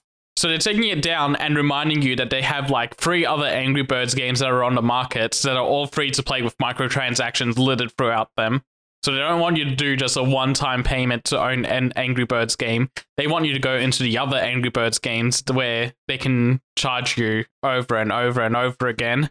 Yeah, people will always pay more money in microtransactions. Very bad. I Why mean, free to what- play what's, model what's, works, what's but- the Family Guy cutaway? Um, stupid Angry Birds. The only people that play this game are people on the toilet anyway. yeah. Um, look, do I care about this a little bit? Uh, do I care enough to feel anything? Nah. Yeah, um, that we game has been like what ten years old or something. Something Nah, like older that. than that. Sure, Yeah. surely it's older than ten years old. Probably 15. It's it's it's Uh, had multiple Angry movies. There's no way that one. that's only ten years old. I feel like that might be 2008 to 2009. Yeah, Uh, it came out in two thousand and nine, my friends. yeah. There we go. Um, turns right out on there's the money. turns out there's an Angry Birds cartoon that went four seasons. Yep. It doesn't surprise me since there was a movie. Hmm, two movies. I didn't know there Is were there two two? movies. I'm pretty sure there's a actually. Um, Steve, Steve look that up. pretty sure there's a second Yeah, one. you're right. Yeah. Look at that. Look at that. What can I say? On the money, or whatever Seth Mm. said, but like better because I'm higher on the leaderboard than Neon White. Six Anyway. point four out of ten in IMDb. I just keep getting Aha. better and better. Hey, behold, mid. Also, it says here that um they can't take it off your phone if you have already have it already downloaded. So I That's wonder if true. this is going Oh, to boy. be the Flappy Bird situation Yeah, where Flappy Bird, those baby. Angry Absolutely. Birds will be worth a lot of money on eBay. Quick, download it right now. You're right, I should. I'll download it on an old phone. Just suddenly increases its market value. or, or, and hear me out here. Um, isn't there a lawsuit currently pushing to create a third-party app store on Android? Maybe I assume iOS as well, but I don't quite remember. Uh, as part of the whole Uh, Epic Games Apple bullshit. Uh, because when that comes out, when that comes out, that means that they'd have the ability to load third-party apps, and so surely someone could just upload a cracked um, uh, file to, to load onto your phone anyway. Yeah, that'll probably happen. I think it might just mean, be for iOS. I know, that- I know, I know you could do it now. I, I, I'm well aware that people could do it now if they wanted to. I'm just saying, um, in the future, I'm sure this will come back up again anyway. Yeah. And I think it might just be for iOS because I'm pretty sure Android phones have multiple markets you can use. It's just Apple phones that are locked to just the Apple Store. Yeah, buddy. Tim Cook needs a new cocaine ball for his other cocaine balls. Uh, anyway, uh, next, next, next up on the list, um, Elden Ring topping 20, 20 million rangs. Yeah, someone rang that bell 20 times. 20 20 million times. million. No, 20 times. One per million. No, no, no, Steve, Steve. The bell was rung at least 20 times. Oh, yeah, at least. Yeah. Yeah, I think it was like um I think it hit like 12 million not long after launch, like within the launch I- month. So I remember it's 12 selling, million being thrown around. Yeah, so it's uh, take it's uh, taken about a year, but basically on the one year anniversary of the game, um, it's sold another eight million copies. That's uh, that's not a cheap, a small amount of uh, sales either. Twenty million is a lot. It really shows how big of a deal Elden Ring became. And I, I think I think um, we need to give credit here as well in that uh, uh, I was going to make a point about how this is a single player game, but I realized Pokemon pulling crazy numbers is also kind of a single player focus and game. Animal Um, Crossing. Yeah, maybe, maybe it's less of a relevant point, but it is it is cool. I, I guess I guess I'll, I'll I'll pivot to say that it's really nice that no matter how much effort people want to put into shitty microtransaction multiplayer first sludge that they push out the door, that games like Elden Ring are the ones that get crazy high sales numbers. Yeah, no, Elden Ring was like fully featured out of the box. There's no like random DLC bullshit or microtransactions. They haven't even announced if there's going to be a DLC expansion yet. People expect Yeah, there to be yeah. because Dark Souls Those- games always do. And their rumors are circulating. But They did that little DLC Coliseum thing for those PvP players. All Yeah, three of you out there. Yeah, all three of you. I was thinking the same thing. Yeah. I, that one I- I- Babylon's Fall guy. yeah, Well, I, I think that's very funny that it sold so much because it was such that big hype about it. A lot of people that I know that have never played a Dark Souls game before played Elden Ring, uh, and it was probably a 50 50 of nah, too hard versus no, I finally got it. And now I'm going back and playing all the other Dark Souls games. Like it was very, I don't know what it was about just that. Maybe was it good marketing? Was it because the game was so anticipated that all of us, in, I'm using air quotates, um, true gamers were really excited for it. That it's spilled over into n- normie culture. Uh, I don't know. The Dark Souls But- games were but- slowly getting more and more popular as time went on, as well as Bloodborne and people being very vocal about wanting a new Bloodborne release. That it just kind of slowly got to a tipping point where it's like, no, everyone kind of is on board. Elden Ring's not a Dark Souls sequel, so being a fresh entry point for people to come in and try it makes it even more enticing. And there's the George R. R. Martin uh, uh, advertised name on it as well. So you've got the Game of Thrones people getting interested in it. I, I What do you you it fucking do, backwards, bud? Steve. Uh, the whole point is that if more people play the game, you have an obligation to gatekeep the shit out of them. They're right. true Actually, this should have sold two copies. You know what? If you gate kept Yakuza even more, there wouldn't be any VTubers in it. Oh fucking hell! Shut up. You know I'm gonna punch. I am in your wall. Good, I Uh, need now a new you've done hole. Oh man. Uh, anyway, yeah. Um, don't really have a huge amount more to add, but yeah, just well, well done, well done, Elden Ring. Good to good to see a, a game like it getting recognized for for how how how, how sick it is. Also, to answer Steven's question, it doesn't matter what George R. R. Martin's involvement was with the game. His name being attached on it was enough. Yeah, that's true. I I actually is that true? I don't know too many people that went. you know what I really enjoyed watching. how many how many people do you know that, that saw the end of season eight Game of Thrones and went, Well, I've been punished enough by this. I can't wait to be punished enough by a game. I think I think enough people know that um the final season of Game of Thrones doesn't represent what he envisions for the series, and that was a TV sure. crew fuck up rather than his. Yeah, yeah, yeah. I, I, I, I- I get all that, but I guess what I'm saying is I I actually don't see a huge overlap between people that would go out of their way to religiously watch Game of Thrones and people that would Religiously suddenly play get Elden into Ring. a Souls game just because George R. R. Martin's name's on it. Yeah, I I can't, but that's also because my my entire social group is already into both of those things that it's hard to make that that uh, judgment call. And and you know what? Gatekeep them, Seth. You're They're right, I not should true gatekeep fans. harder. It is our job as play, if you didn't play Demon Souls, you didn't play Souls uh, correctly. Ah, True. rats! I didn't play that. Or um, if you didn't play what Armored was- Core, you didn't play any From game. pro- actually, how how long ago was it that the guy completed the God Run of all the all those games? God Run. Yeah, and played that was all of the only- games without getting hit. Yeah, that was only Oh. in the last couple of weeks, wasn't it? Somewhere. Yeah, it was pretty recently. I I'm didn't not even think sure I've heard about it. Exactly when, but it, I, I was hearing about it pretty recently. Yeah, same. Uh, anyway, yeah, congrats to that guy. Uh, seek, seek help. Um, and yeah, congrats to Elden Ring. Next up, next up, um, Ubisoft. oh boy. um, Ubisoft decided to release uh, something before Skull and Bones, but the thing that they're releasing before Skull and Bones is Skull and Bones, but better. But they're not releasing it publicly. Ubisoft says they have an improved version of Skull and Bones they haven't shown yet. Sure, you have Ubisoft. Sure, you have. No, I, I believe him. It's, uh, it's just a girl that goes to a different school up the coast. You don't know her, bro. I swear. Is this improved version of Skull and Bones in the room with us now? yeah, it's pretty. Um, I don't. I, no, I- guys, they're, I'm- they're, I, I don't know what this trustworthy. means. Ubisoft's uncle works at Ubisoft. So, so remember how they were showing off Skull and Bones and basically going, "Yeah, yeah, it's almost ready for launch. It's almost ready for launch. Here's all these deep dives and everything." And everyone's like, "This looks like shit. This doesn't look like fun." And then they're like, "Oh, you know what? We're going to delay the game for improvements." Uh, they they swear that all that footage is outdated and they have a better version of the game uh, that o- only only people behind closed doors have seen. I mean, okay, okay. To to be fair, yes, it's a fuck up that it gets to the state where they're like, "Hey, look at this," and it's like the kid that brings macrame back, and you're like, "It's shit," but I guess we'll put it on the fridge. But it is it is nice that a company goes, "Wow, everyone hates this. Let's not release it anyway."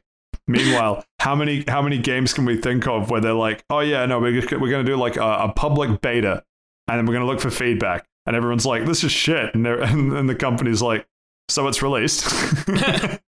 we we heard your Ah, feedback. Anthem, Uh, Babylon's Fall.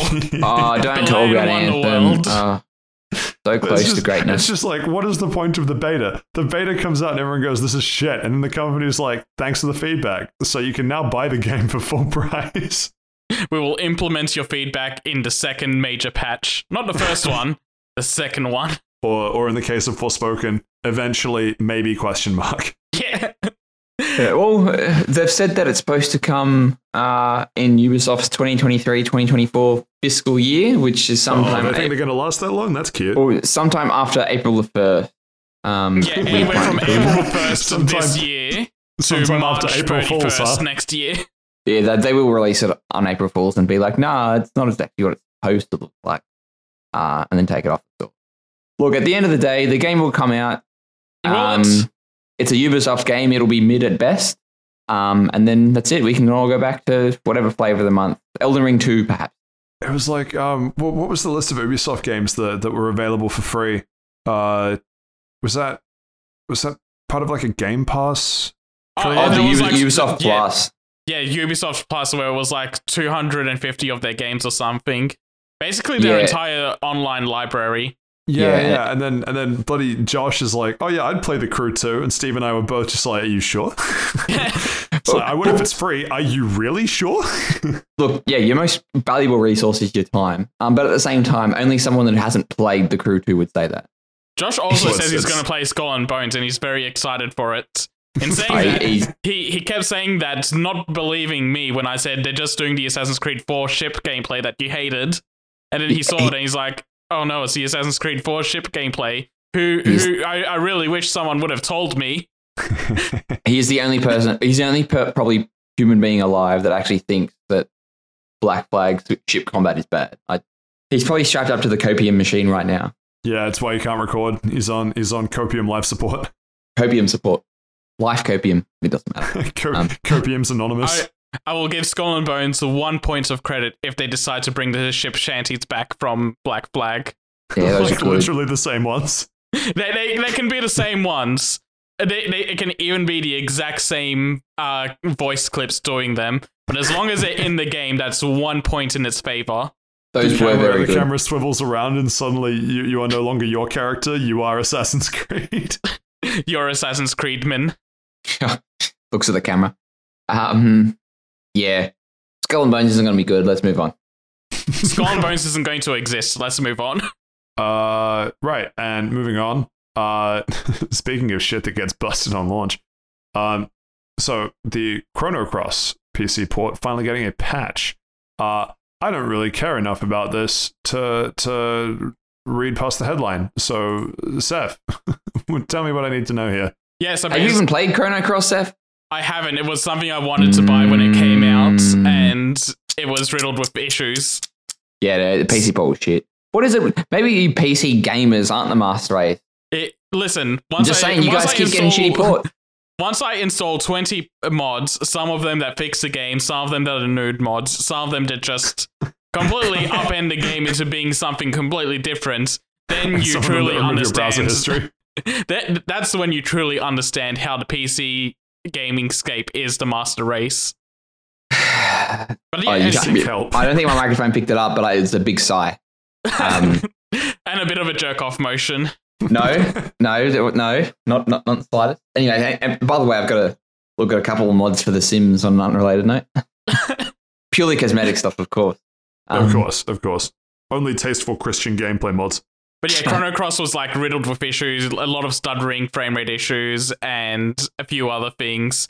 Um, all of those, uh, it's basically been a year since it came out, and uh, Square Enix has gone, yeah, so re- remember how we released that game last year and it was broken? Yeah, we're going to fix it. Um, a patch is going to be coming out uh, this month. Um, so, you know, you know, that's nice. It's funny because apparently like, the console ports weren't broken at all. So it's, only on Switch, just- isn't it? It's just Switch and PC, I think. Really, I, I thought I saw it was on Xbox. Um, I will have to double check that. okay, I'll be. I'll race you to it. Chrono, Radical, Dreamers. Oh no, I'm making many errors. I got too excited. Yeah, Um, yeah, I was doing the exact same thing. I was about to say you won because uh, I was having errors. it, it is on the Microsoft Store. I can confirm. Um, Um, let's see. I'm loading up the Square Enix uh, page for it right I'm now. literally on the. I'm literally on, the every- Microsoft. It is on Nintendo Yep. Switch, PS4, Steam, and Xbox One. I literally just said that. Fuck you. You said it was on the Xbox Store. You didn't say anything about PlayStation. Oh, it is. Oh, that's what I have to say about that. Thirty dollars. I'm not paying thirty dollars for it. This game's hundred years old. Thirty dollars seems fine for a remaster. Look, we've said this once, before. once it's been fixed, thirty dollars is We're- fine we're- for the remaster. we've said this before on the podcast. Either bring your game to Game Pass, or I will not play it. Yeah, that that's you though. I will buy anything from Square Enix as long as it meets specific thresholds of I was gonna say, why didn't you buy this? Then you bastard. Um, yeah. Consume. I, I will not take questions about why have why I haven't bought Balan Wonderworld or Forspoken Fucking coward. Or Fierce What do you mean, with a tr- with, with a with a track record like that? How could you possibly lose? or Babylon's Fall. What was that? Um, ah, Balan's Wonderworld. Say that. I said I did say Yeah. that. I said You that did? before Okay. Forspoken. All right. Ah, spoken. Anyway, uh, good day to be a Chrono Cross fan. I might say Yeah, All ve- very glad they're they're patching a game that I care about. that you have not bought yet. Yeah, Very not not enough to buy, not enough to buy clearly, but don't worry. Once Once, people fixed. do, bunch Once of free fixed. work for you, then then you'll talk. Yeah, cool. uh, next up on the list, we have a Dark Pinocchio Souls. We, we've talked about Lies of P before. yeah, yeah, we have. It takes It's It- still I just physically- a very funny idea. every time I see this game, I literally have to physically stop myself from calling it Life of Pi, um, or Life of P.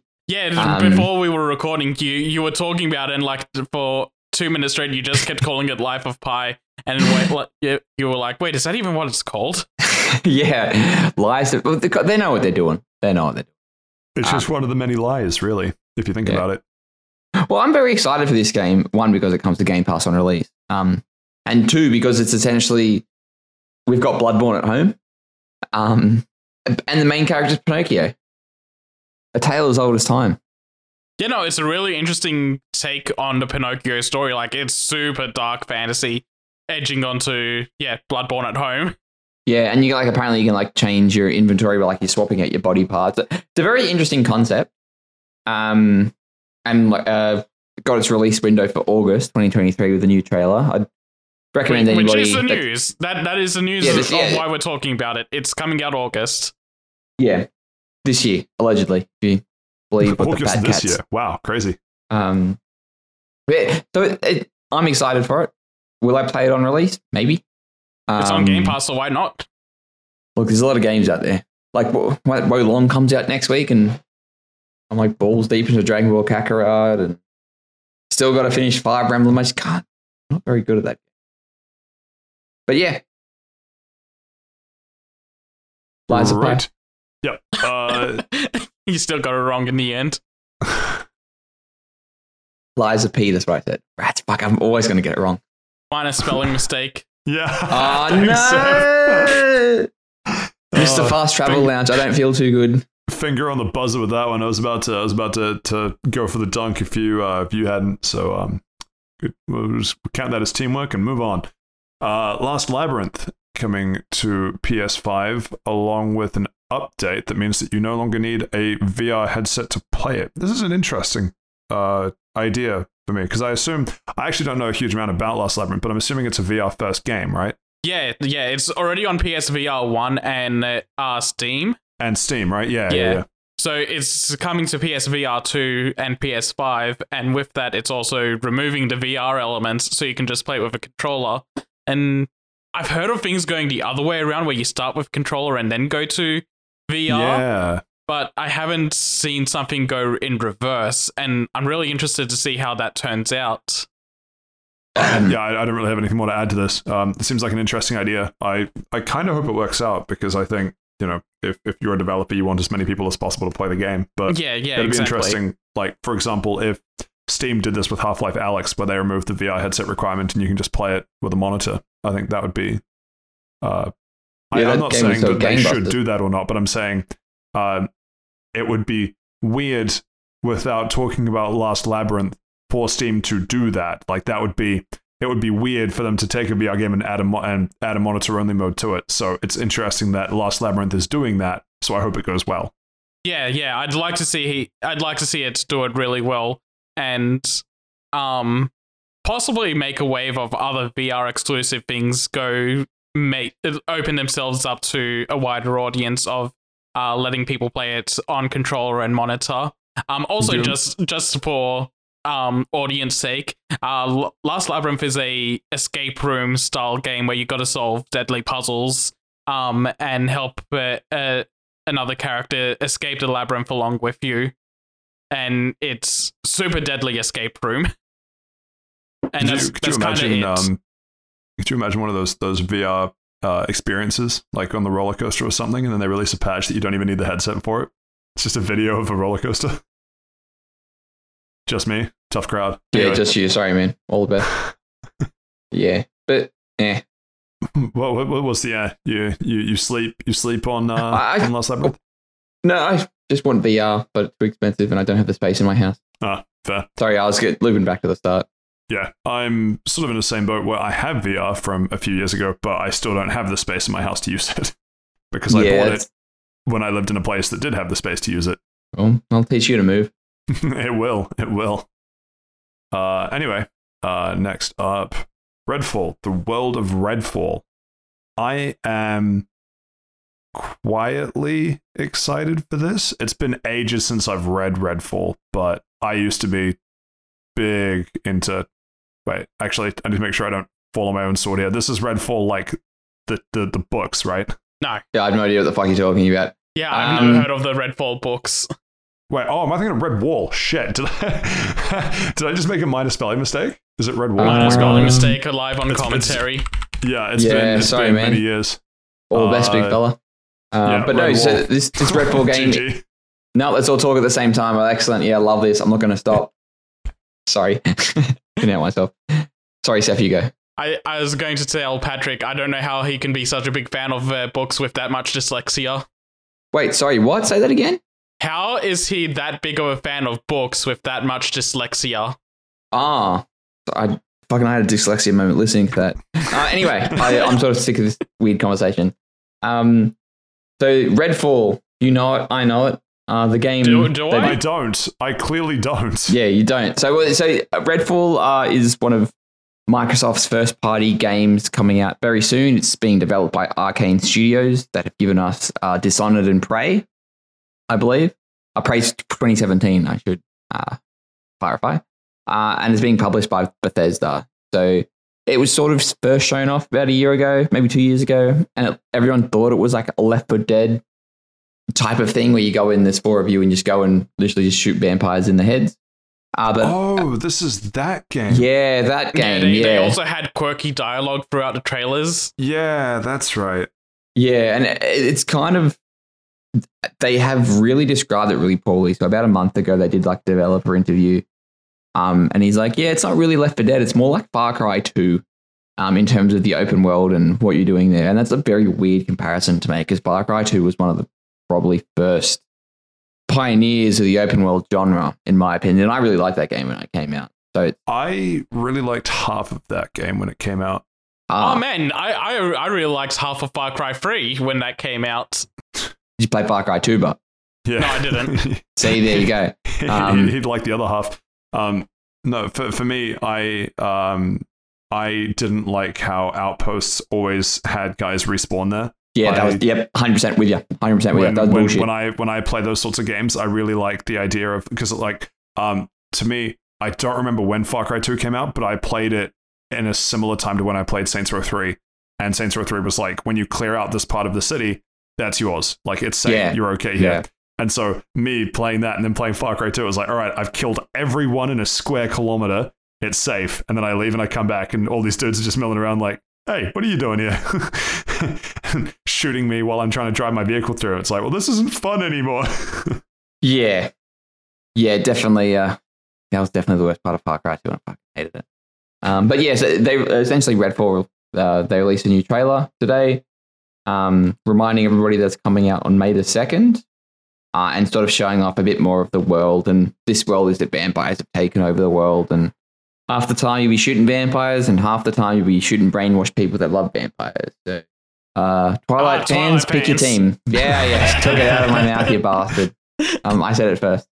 Um, so I yeah, at the I- same time as you on my end. yeah, pretty much. Um, am I?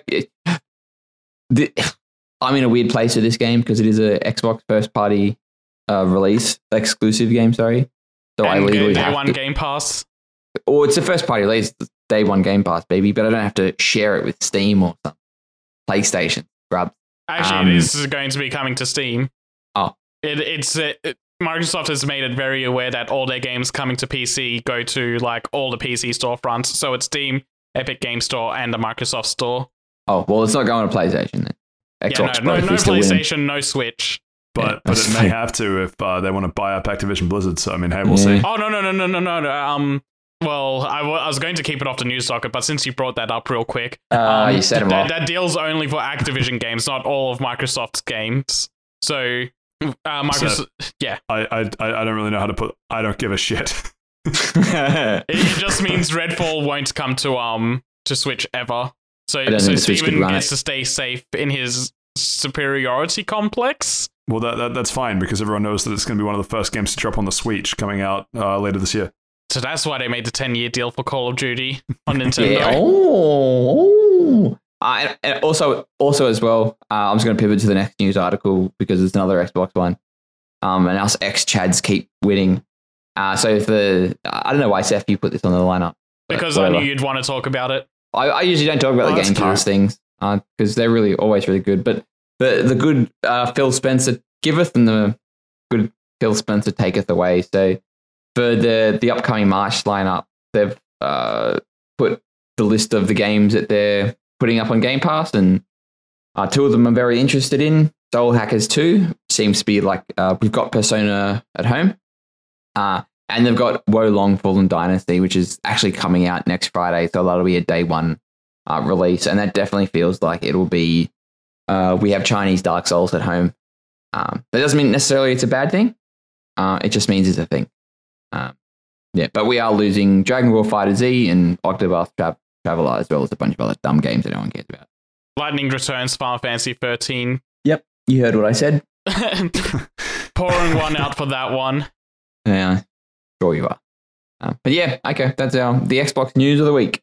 Ding. I, I, I I don't I don't know how to feel about uh, in that article mentioning that uh, holy shit tomorrow there's a game update to Microsoft Flight Simulator for New Zealand. New Zealand chads, we just keep getting it rain was mother. really easy. They just had to put more water over where that section was. Ah. really giving it the Gen 3 treatment. Bum bum bum bum. you can only land on New Zealand with a water plane. Everything's a sea taxi now. Goddamn. Uh, anyway, um, speaking of lineups, uh, Seth, you want to take us through Evo 2023? Yeah, so earlier today, Evo uh, decided they're going to uh, announce all of the main games that's going to be on the stage at um at the Evo America.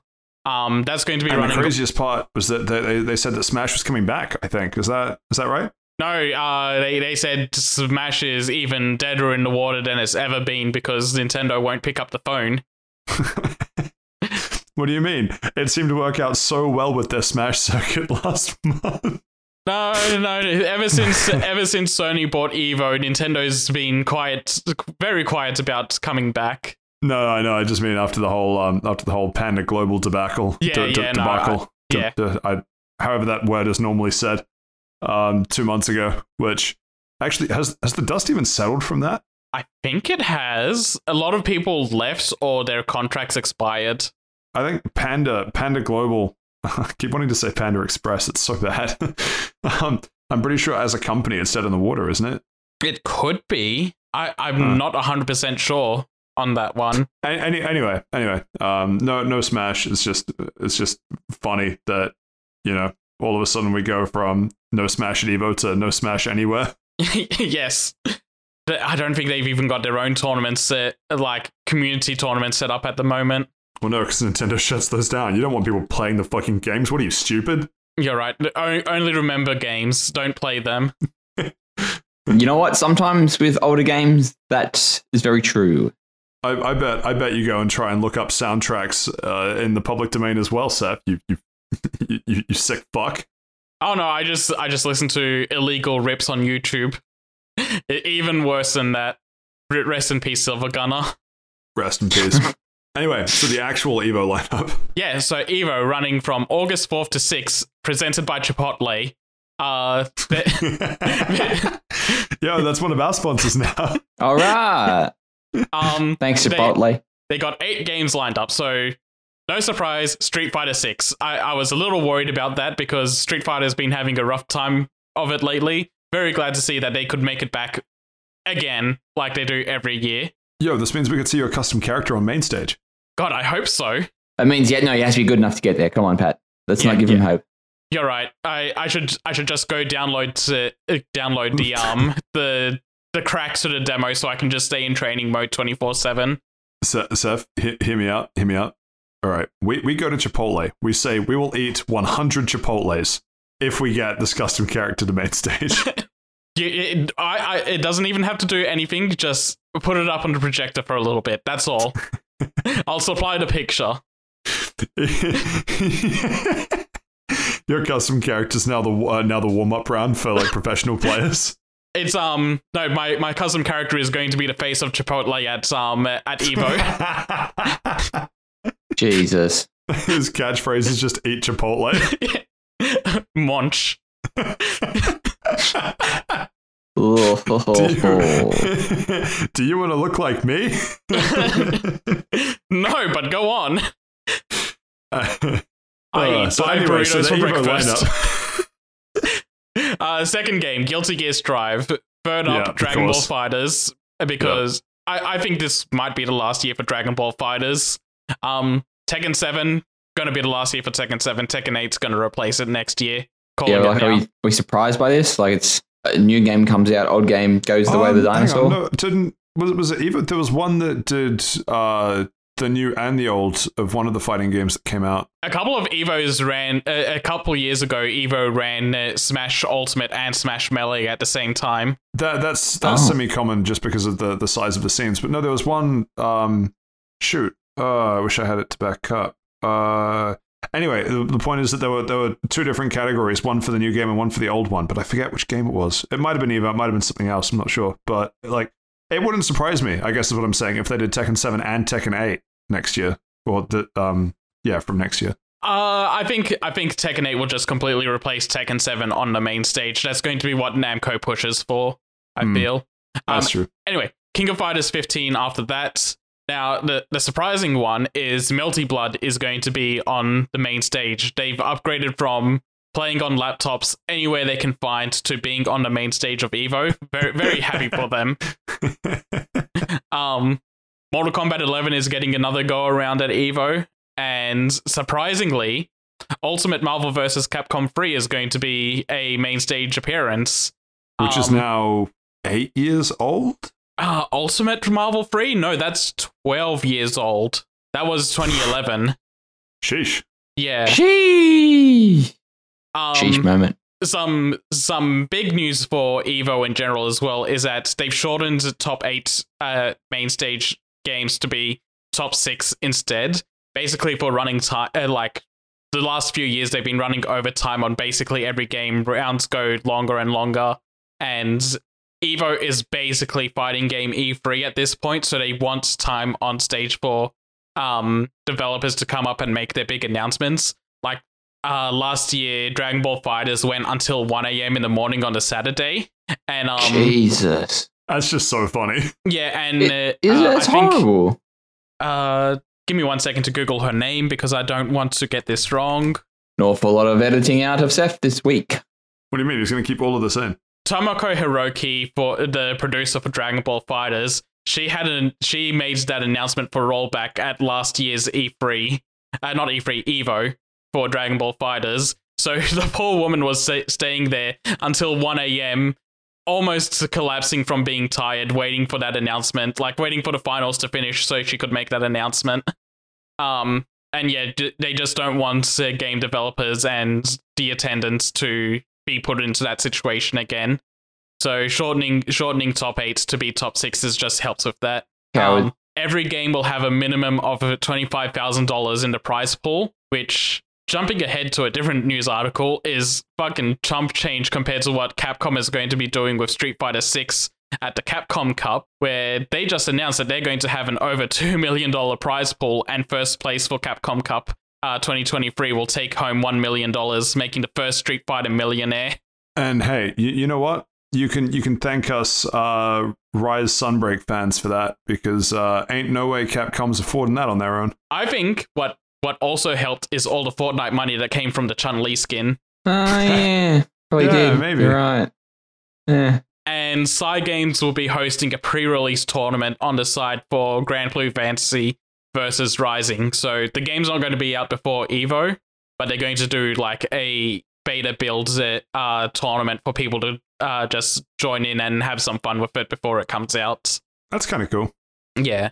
And also, just on the side, Tekken Seven, uh, Tekken Eight uh, released a trailer for Kazuya Mishima. He he's doing Kazuya things. They changed some of his moves to look a little better, and the game's just looking fantastic overall. The, the trailer is really nice to watch. Like these character uh, these character trailers for Tekken Eight are really nice. And yeah, that's the Hmm. fighting game lineup done. Sweet. Uh, where are we up to now? Uh, Another Seth moment. uh, I'm gonna be real with you, Steve. They're all Seth moments. Um, The Xbox one five. wasn't. Fuck you. don't don't know how to tell you this. It, it was. It, it was. It was Seth the whole time. But I don't even have Game Pass. Absolute fucking idiot. It's the best value for gamers, man. You're a fucking idiot. Who said you need to? You need an Xbox to enjoy the, the benefits of Game Pass, Seth? I mean, there Put is your head out of PC Game ass. Pass, Yeah. but I Whatever, was using next the Microsoft article. Store. I'm getting revved up. You know what? I, I like this catchphrase better than the other one. Pew, pew, pew, pew. Um, I actually don't even really know how to introduce this next one. Seth is is This one, this one, this one. Basically, we can just read the headline and move on. Level Five announced that they're going to be doing a live stream on March 9. It's going to be in Japanese, but they'll have English subtitles, and they're going to be showing off their uh, future game lineup, which includes Inazuma 11, Decapolice, Fantasy Life, uh, Musashi Wired, and Professor Layton. Uh, basically, just showing off that they're not dead anymore. They're they're they're on their comeback tour now. Here's all the games they're going to be releasing over the next year. So if you want more information on those games, and I'll I'll probably talk about all that information on those games. Uh, it'll Yay. be it'll be in like two three weeks. Keen. cool. Not really, On I to- haven't- on to something I care game, uh, more more about. Um, GT7 getting an update. Uh, actually, A hefty update. this- it's a hefty update, and uh, when people listen to this, the update will be available. Uh, Uh, so just for, uh, before you guys go off and talk about it, I, when they say GT7, they're talking about Gran Turismo 7. what, what, what, what, what else could I have been talking about? I do not know. Let me just Google GT7 see what I come up with. Um, it's all Gran Turismo 7. Well, just in case, like just um, no, just in case, like people that don't know, uh, that, that don't have Gran Turismo 7. the the the moment the the palpable tension of it's all Gran Turismo Seven. Yeah, uh, the, the excellent, regret in his voice speaks volumes. definitely. Uh, you know, you're right, Seth. They are getting a they are going getting one hefty update. Um, bunch of new cars, uh, couple of new tracks. Uh, b- uh, oh, full VR2 support should definitely not be sniffed at. Yeah, I'm Um, really interested to see how this game goes in VR because holy shit, uh, Gran Turismo racing in VR would be really interesting to experience. so I, I I mentioned before, but in the the VR headset that I that I have, it's a it's weird saying that it's old now, but it is. It's a sort of circa 2016, 2017 era Oculus, which is weird thinking that that's now at least five years old. um, uh, but that I played Dirt Rally a few times in, and that made me experience genuine fear. Oh, jeez. Dirt Rally is a pretty visceral racing game, and with a VR headset, you're like, yeah, this is actually role playing a car crash. So, PSVR 2 support for Gran Turismo 7 uh, would be pretty intense. Yeah, I don't think it'd be as bad because Dirt is a rally game where you're going off road a lot. This is this is on on a proper track, so I, I imagine it's less intense than that. Hopefully. I'd hope so. There's no promises. The way I play No. Gran Turismo, it might as well be a dirt rally track. oh Jesus, every every corner is a straight line if you take it hard enough. You you remember that guy at NASCAR that just slammed against the wall? Uh, that, that's me on every wall on Gran Turismo. That, that was that was a that was a, a um, uh, trick pioneered by our own Seth. I invented that trick back in 1995. I, I just hit accelerate and I didn't let go. Oh, I thought I thought you were going to make a joke about your birth, where like, Uh, that's how you got out. I- Uh, you know what? That's weird. you know what? I'm not going to finish that thought. You Yeah. can connect the dots. Yeah, that, that's a whole year after my birth. I I was one year old and legally allowed to hold a controller. I'm legally allowed to drive on a NASCAR track. Uh, anyway, um, yeah, I I don't know that there's much point going through everything that this update offers, but if you have Gran Turismo 7, enjoy. I kind of want to talk about the the Gran, uh, Gran Turismo Sophy thing because that's going to be them. It's a limited time thing, but they're going to be implementing an AI racer into the game for people to go against. And I think we talked about this last year when they announced Sophy for the first time and the AI behind it. Because Um, this is the adaptive adaptive difficulty thing, right? Yeah, and so what they're doing for this is that they're doing four versions of Sophy at different difficulty levels for you to race against, and I guess it's like ranging from easy to hard for all the different uh, uh, ones that are on the track, and just kind of to compare your skill level against it and to teach the uh, teach the AI about player driving. I guess. You, you know what I you know what I really like about this? Go on. What I like is that is that um, Sony and is it po- poly polyphony? Keep Yeah, forgetting who publishes this. Yeah, polyphony. Um, I, I love that they they look at this and they're like, we have online races available where if people want a a an experience of what it's like to race against another human, people can do that. But they also accept that every online lobby is such a dumpster fire that the better solution is to create an AI that can accurately race like a human just to avoid the pain of actually racing online against other humans. yeah, the problem is you still need to be connected to the internet to do it, but it, Oh, of course you do. it's a thing. They they something I also kind of appreciate is that um they have little face emoticons next to the name of um the AI. So when it's overtaking you, it starts smiling, and if you overtake it, it starts getting a frowny face. Wow, I'm just, I'm so glad that OpenAI worked so hard to get emoticons. It's But whether or not an AI passes you on a racetrack, it's the little things. It's the little things that matter. But yeah, no, I just find that pretty interesting that it's finally making its way into the game after they announced it last year. it's definitely interesting. It's just funny that they're solving like that. There, there are ways to solve this problem, and they are picking probably the most complicated one. Yeah. Uh, right. Well, next up in the list, we have a state of play going tomorrow, or might be the next day. For, The absolute um, state of play. absolute state of it. We, we can't Uh, we can't keep going back to that. We already use it as a t- title name. Hey, name's so nice you say it twice. Anyway, um, uh, what what uh is there is there something that they have hinted at in the state of play that that uh get gets your motor running to continue the Gran Turismo Seven chat? Not yet. They've announced that they're going to be showing a bunch of uh, PlayStation VR 2 stuff, and a big one they're showing off is Suicide Squad Kill the Justice League. But they've also said that the presentation is going to be 45 minutes long with 16 titles shown throughout it. And there's going to be a bunch of um, other third party games shown in between those two things. So the VR2 stuff, I'm, I'm interested in seeing, but they, they don't get my motor running um, because I don't have a VR2 and I, I probably won't for a long while. What you don't have the money to spend on more than a console to buy a VR headset? The problem is I do at the moment, but I don't want to. Wait, wait, wait. Have you been have you been keeping the Krispy Kreme Ford Truck Nut uh, Ford Truck Month Truck Nut sponsorship Truck money away from us? Uh, no, I've been doing other illicit activities. Did, did did Chipotle pay you for this? No, not yet. I, I need to enter Evo first. You need to, you need to show them your custom character, We, we need to work out that deal. and then they pay us not to put that on main stage. yeah. They're gonna pay you to throw the group stage. Uh, yeah, I, I'm sort of the same. Um, not not a huge amount in here that I'm particularly excited for. I mean, yeah, uh, same boat really. Um, anything from you, Steve? I have no. I, I have nothing to contribute to this conversation. the absolute state of you contributing to the state of play. Absolute crazy. I'm sure. Um, I'm sure something that I care about will come out. Um, but that will be when it is. Having fun speaking cryptically. But uh, no, I'm not cryptic. I'm just. I don't know what to be excited for because it's a PlayStation event. will- I'm I'm looking forward to when something fun will come out, and that'll be when something fun comes out. Nice. Yeah, You know it's, what? it's going to be all the third party stuff for Steven because they, they have a chance of coming to Xbox.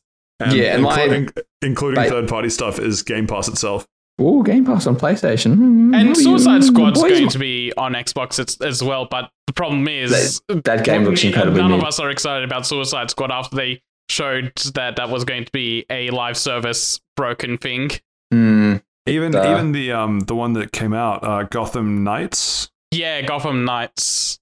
That that had that had that had live service elements that looked like they got ripped out, but they kept certain things like the le- level up mechanics and certain things, and it also wasn't Rocksteady. Rocksteady kind of you kind of can get behind more than um the studio that did um Gotham Knights, but the fact that it's a live service game is a hindrance to it to Suicide Squad. Love service game should not exist. But anyway, that's enough. We'll bring it up next week if there are any good games. Maybe. There- Maybe- There's, maybe there's will going be. to be 16 games. I, I assume at least one of them will be good. And finally, on the list for this week, Pokemon back Yay. for more. Uh, we get 20 minutes of Pokemon news in five days' time. Yay! So it's Wow. Pokemon Day, the happiest time of year. Uh, it's any- pretty much the anniversary sure- of when. this is something you're more looking forward to, Steve. yes, I'm very much looking forward to this. I So, hope they announce Pokken Tournament 2. Yep. Uh, What, do- what do you mean? uh, It's it's it's it's Pokemon sleep time. Pokemon Pokemon, Pokemon, Week. Sta- Pokemon Stadium 3. Um, Pokemon Stadium 3, but it's just Pokken Tournament 2. They, But it- they've they've done they've done Pokemon Alpha Alpha Sapphire and Omega Ruby. Now get ready for Sigma Emerald. You know what? just for that, you're off the pod. so anyway, so this uh, for those that might not be as uh, brainwashed into liking Pokemon as we are, uh, essentially Pokemon Day is uh, held on the same day every year since like 2015 or whatever, and it is the anniversary of Red when Red and Green came out in Japan, and that's February 27th. Uh, and they usually, well, they always have, um, well, since 2015, done like a video to sort of announce the games that are coming out, what's going on. Uh, so they've announced that 20 more, tw- a 20 minute Pokemon Presents, which is like a Nintendo Direct, uh, will be giving, uh, and this is, I'm quoting um, the article from Gematsu here, exciting Pokemon news. It's, Um, it's so- happening. They're going to announce Generation 10. Yep.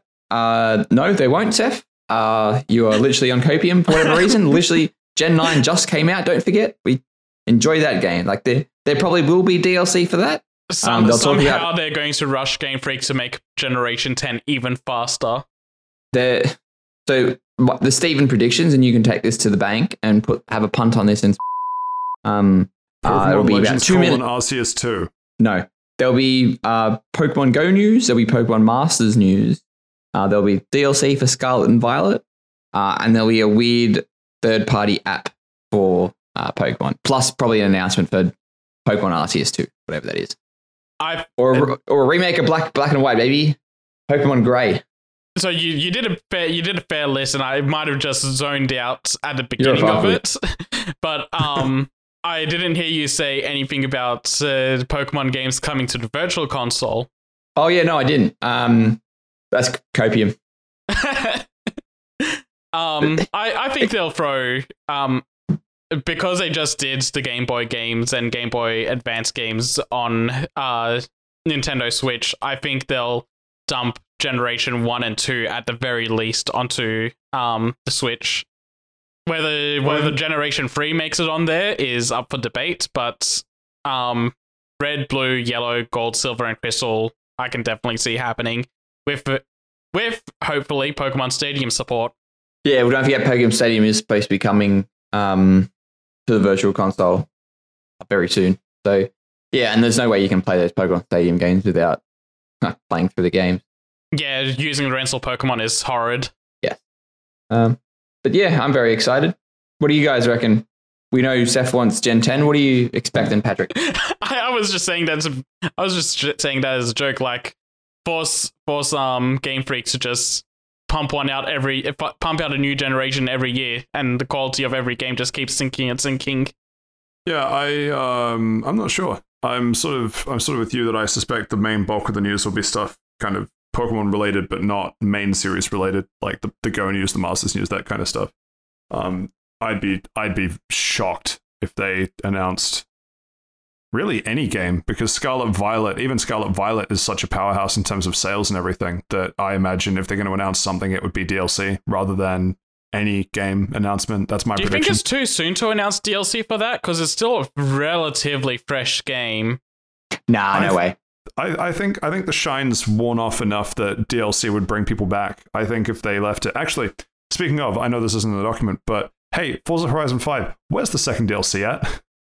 Anyway, oh, no, actually, uh, they'll probably announce some sort of weird home support. Um, so you can get like the Hisuian Pokemon into Gen 9. Uh, yeah, and Hmm. there's going to be uh, the uh, 3DS store is ending soon, so they're going to have to announce something for Pokemon Bank, maybe.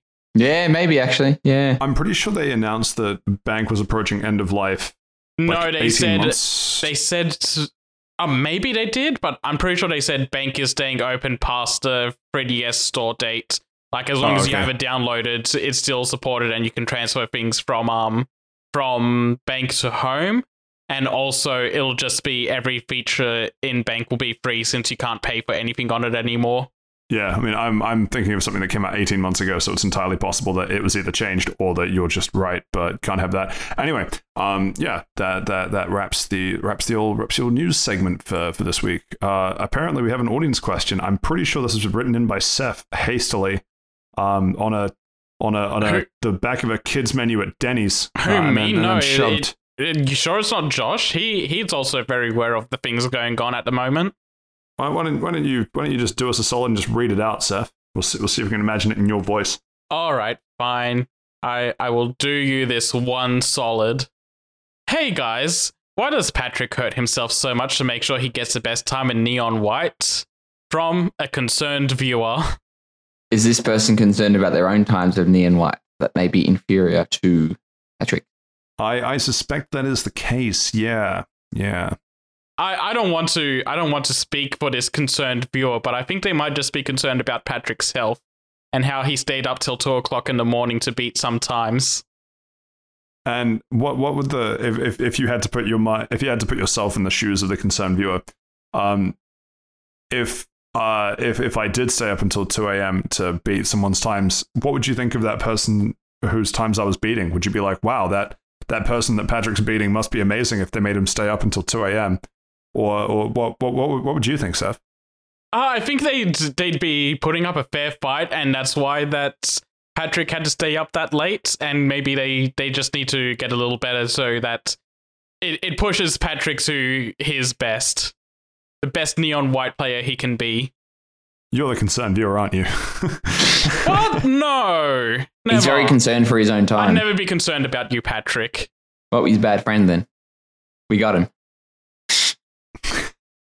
Uh, right. So I guess I guess I have to answer. Actually, no. You, you know what? I'm going to let everyone else answer first. Um, Steve, throwing it to you. Uh, why why do I hurt myself so much to make sure that I get the best times in neon white? Uh, you, you know what? Um, I don't agree with it, whoever this caller, this uh, writer, this absolute coward that's not going to put his name on his uh, submission. Um, I think It was that Rim Giant, wasn't it? um, rim job. Um, I I really think that whoever wrote this is actually feeling very hurt that you're just uh, outskilling them and outplaying them. There, I said it. I've said my piece. Brave Hopefully- words. Brave From words from great- someone within wall distance.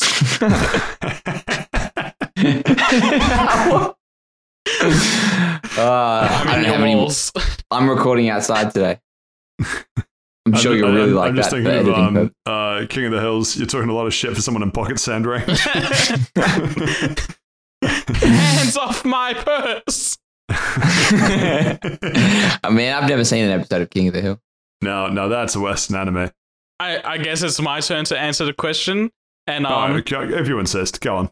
I, I think Patrick, much like Stu Pickles from hit show The Rugrats, has just kind of lost control of his life, and that's why he's up at two o'clock in the morning playing Neon White. That's pretty funny, I guess. The niche reference.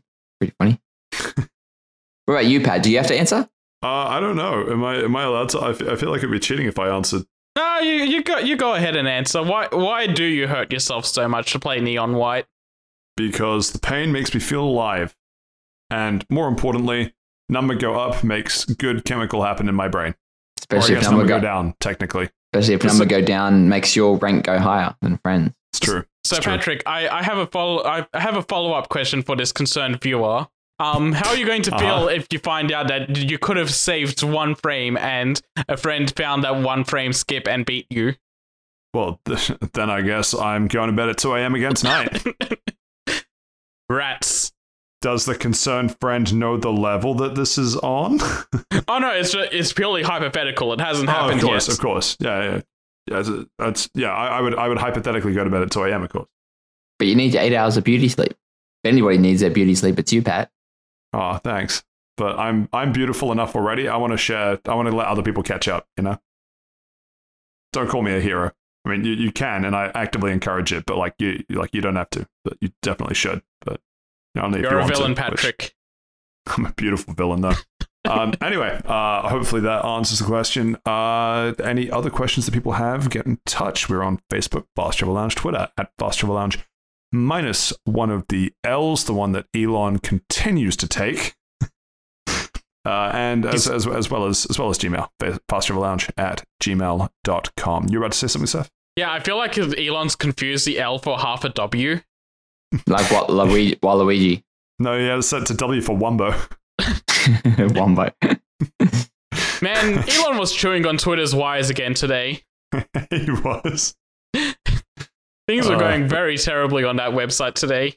The thing is, I feel like I feel like he does that most days. He just wakes up in the morning and he thinks, "God, I could do with a good wire chewing today." It's a spicy, eh? As someone who's uh, rabbit, well, one rabbit in particular decided to, while I was watching him, decided to bite through the cord um, on the fan on a very hot day, uh, in making it into two pieces.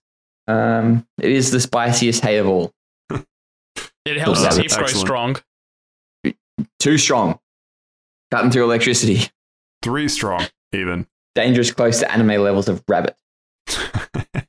uh, Mario versus Rabbit, perhaps. I guess that's more of a plumber thing than an electrician. Okay, thing. wrap You- us you, off. You, know, you know what? You're right. You're, you're right. That was stupid. That was stupid. That, that was on me. That, my bad. My bad. Um, and what's equally bad is that we're at the end of episode 61. We're at the end of another episode, guys. Um, Yay. you're just saying yay so you can go back to trying to beat my times in neon white, aren't you? No, I need dinner, and then I'll beat Oh. your times in neon white. Understandable. Um, right. Well, I mean, as I said, uh, you've been listening to episode 61. I've been Patrick. I've been joined by Seth and Steve. And uh, we'll catch you next time. Bye. Happy birthday, spelling mistake.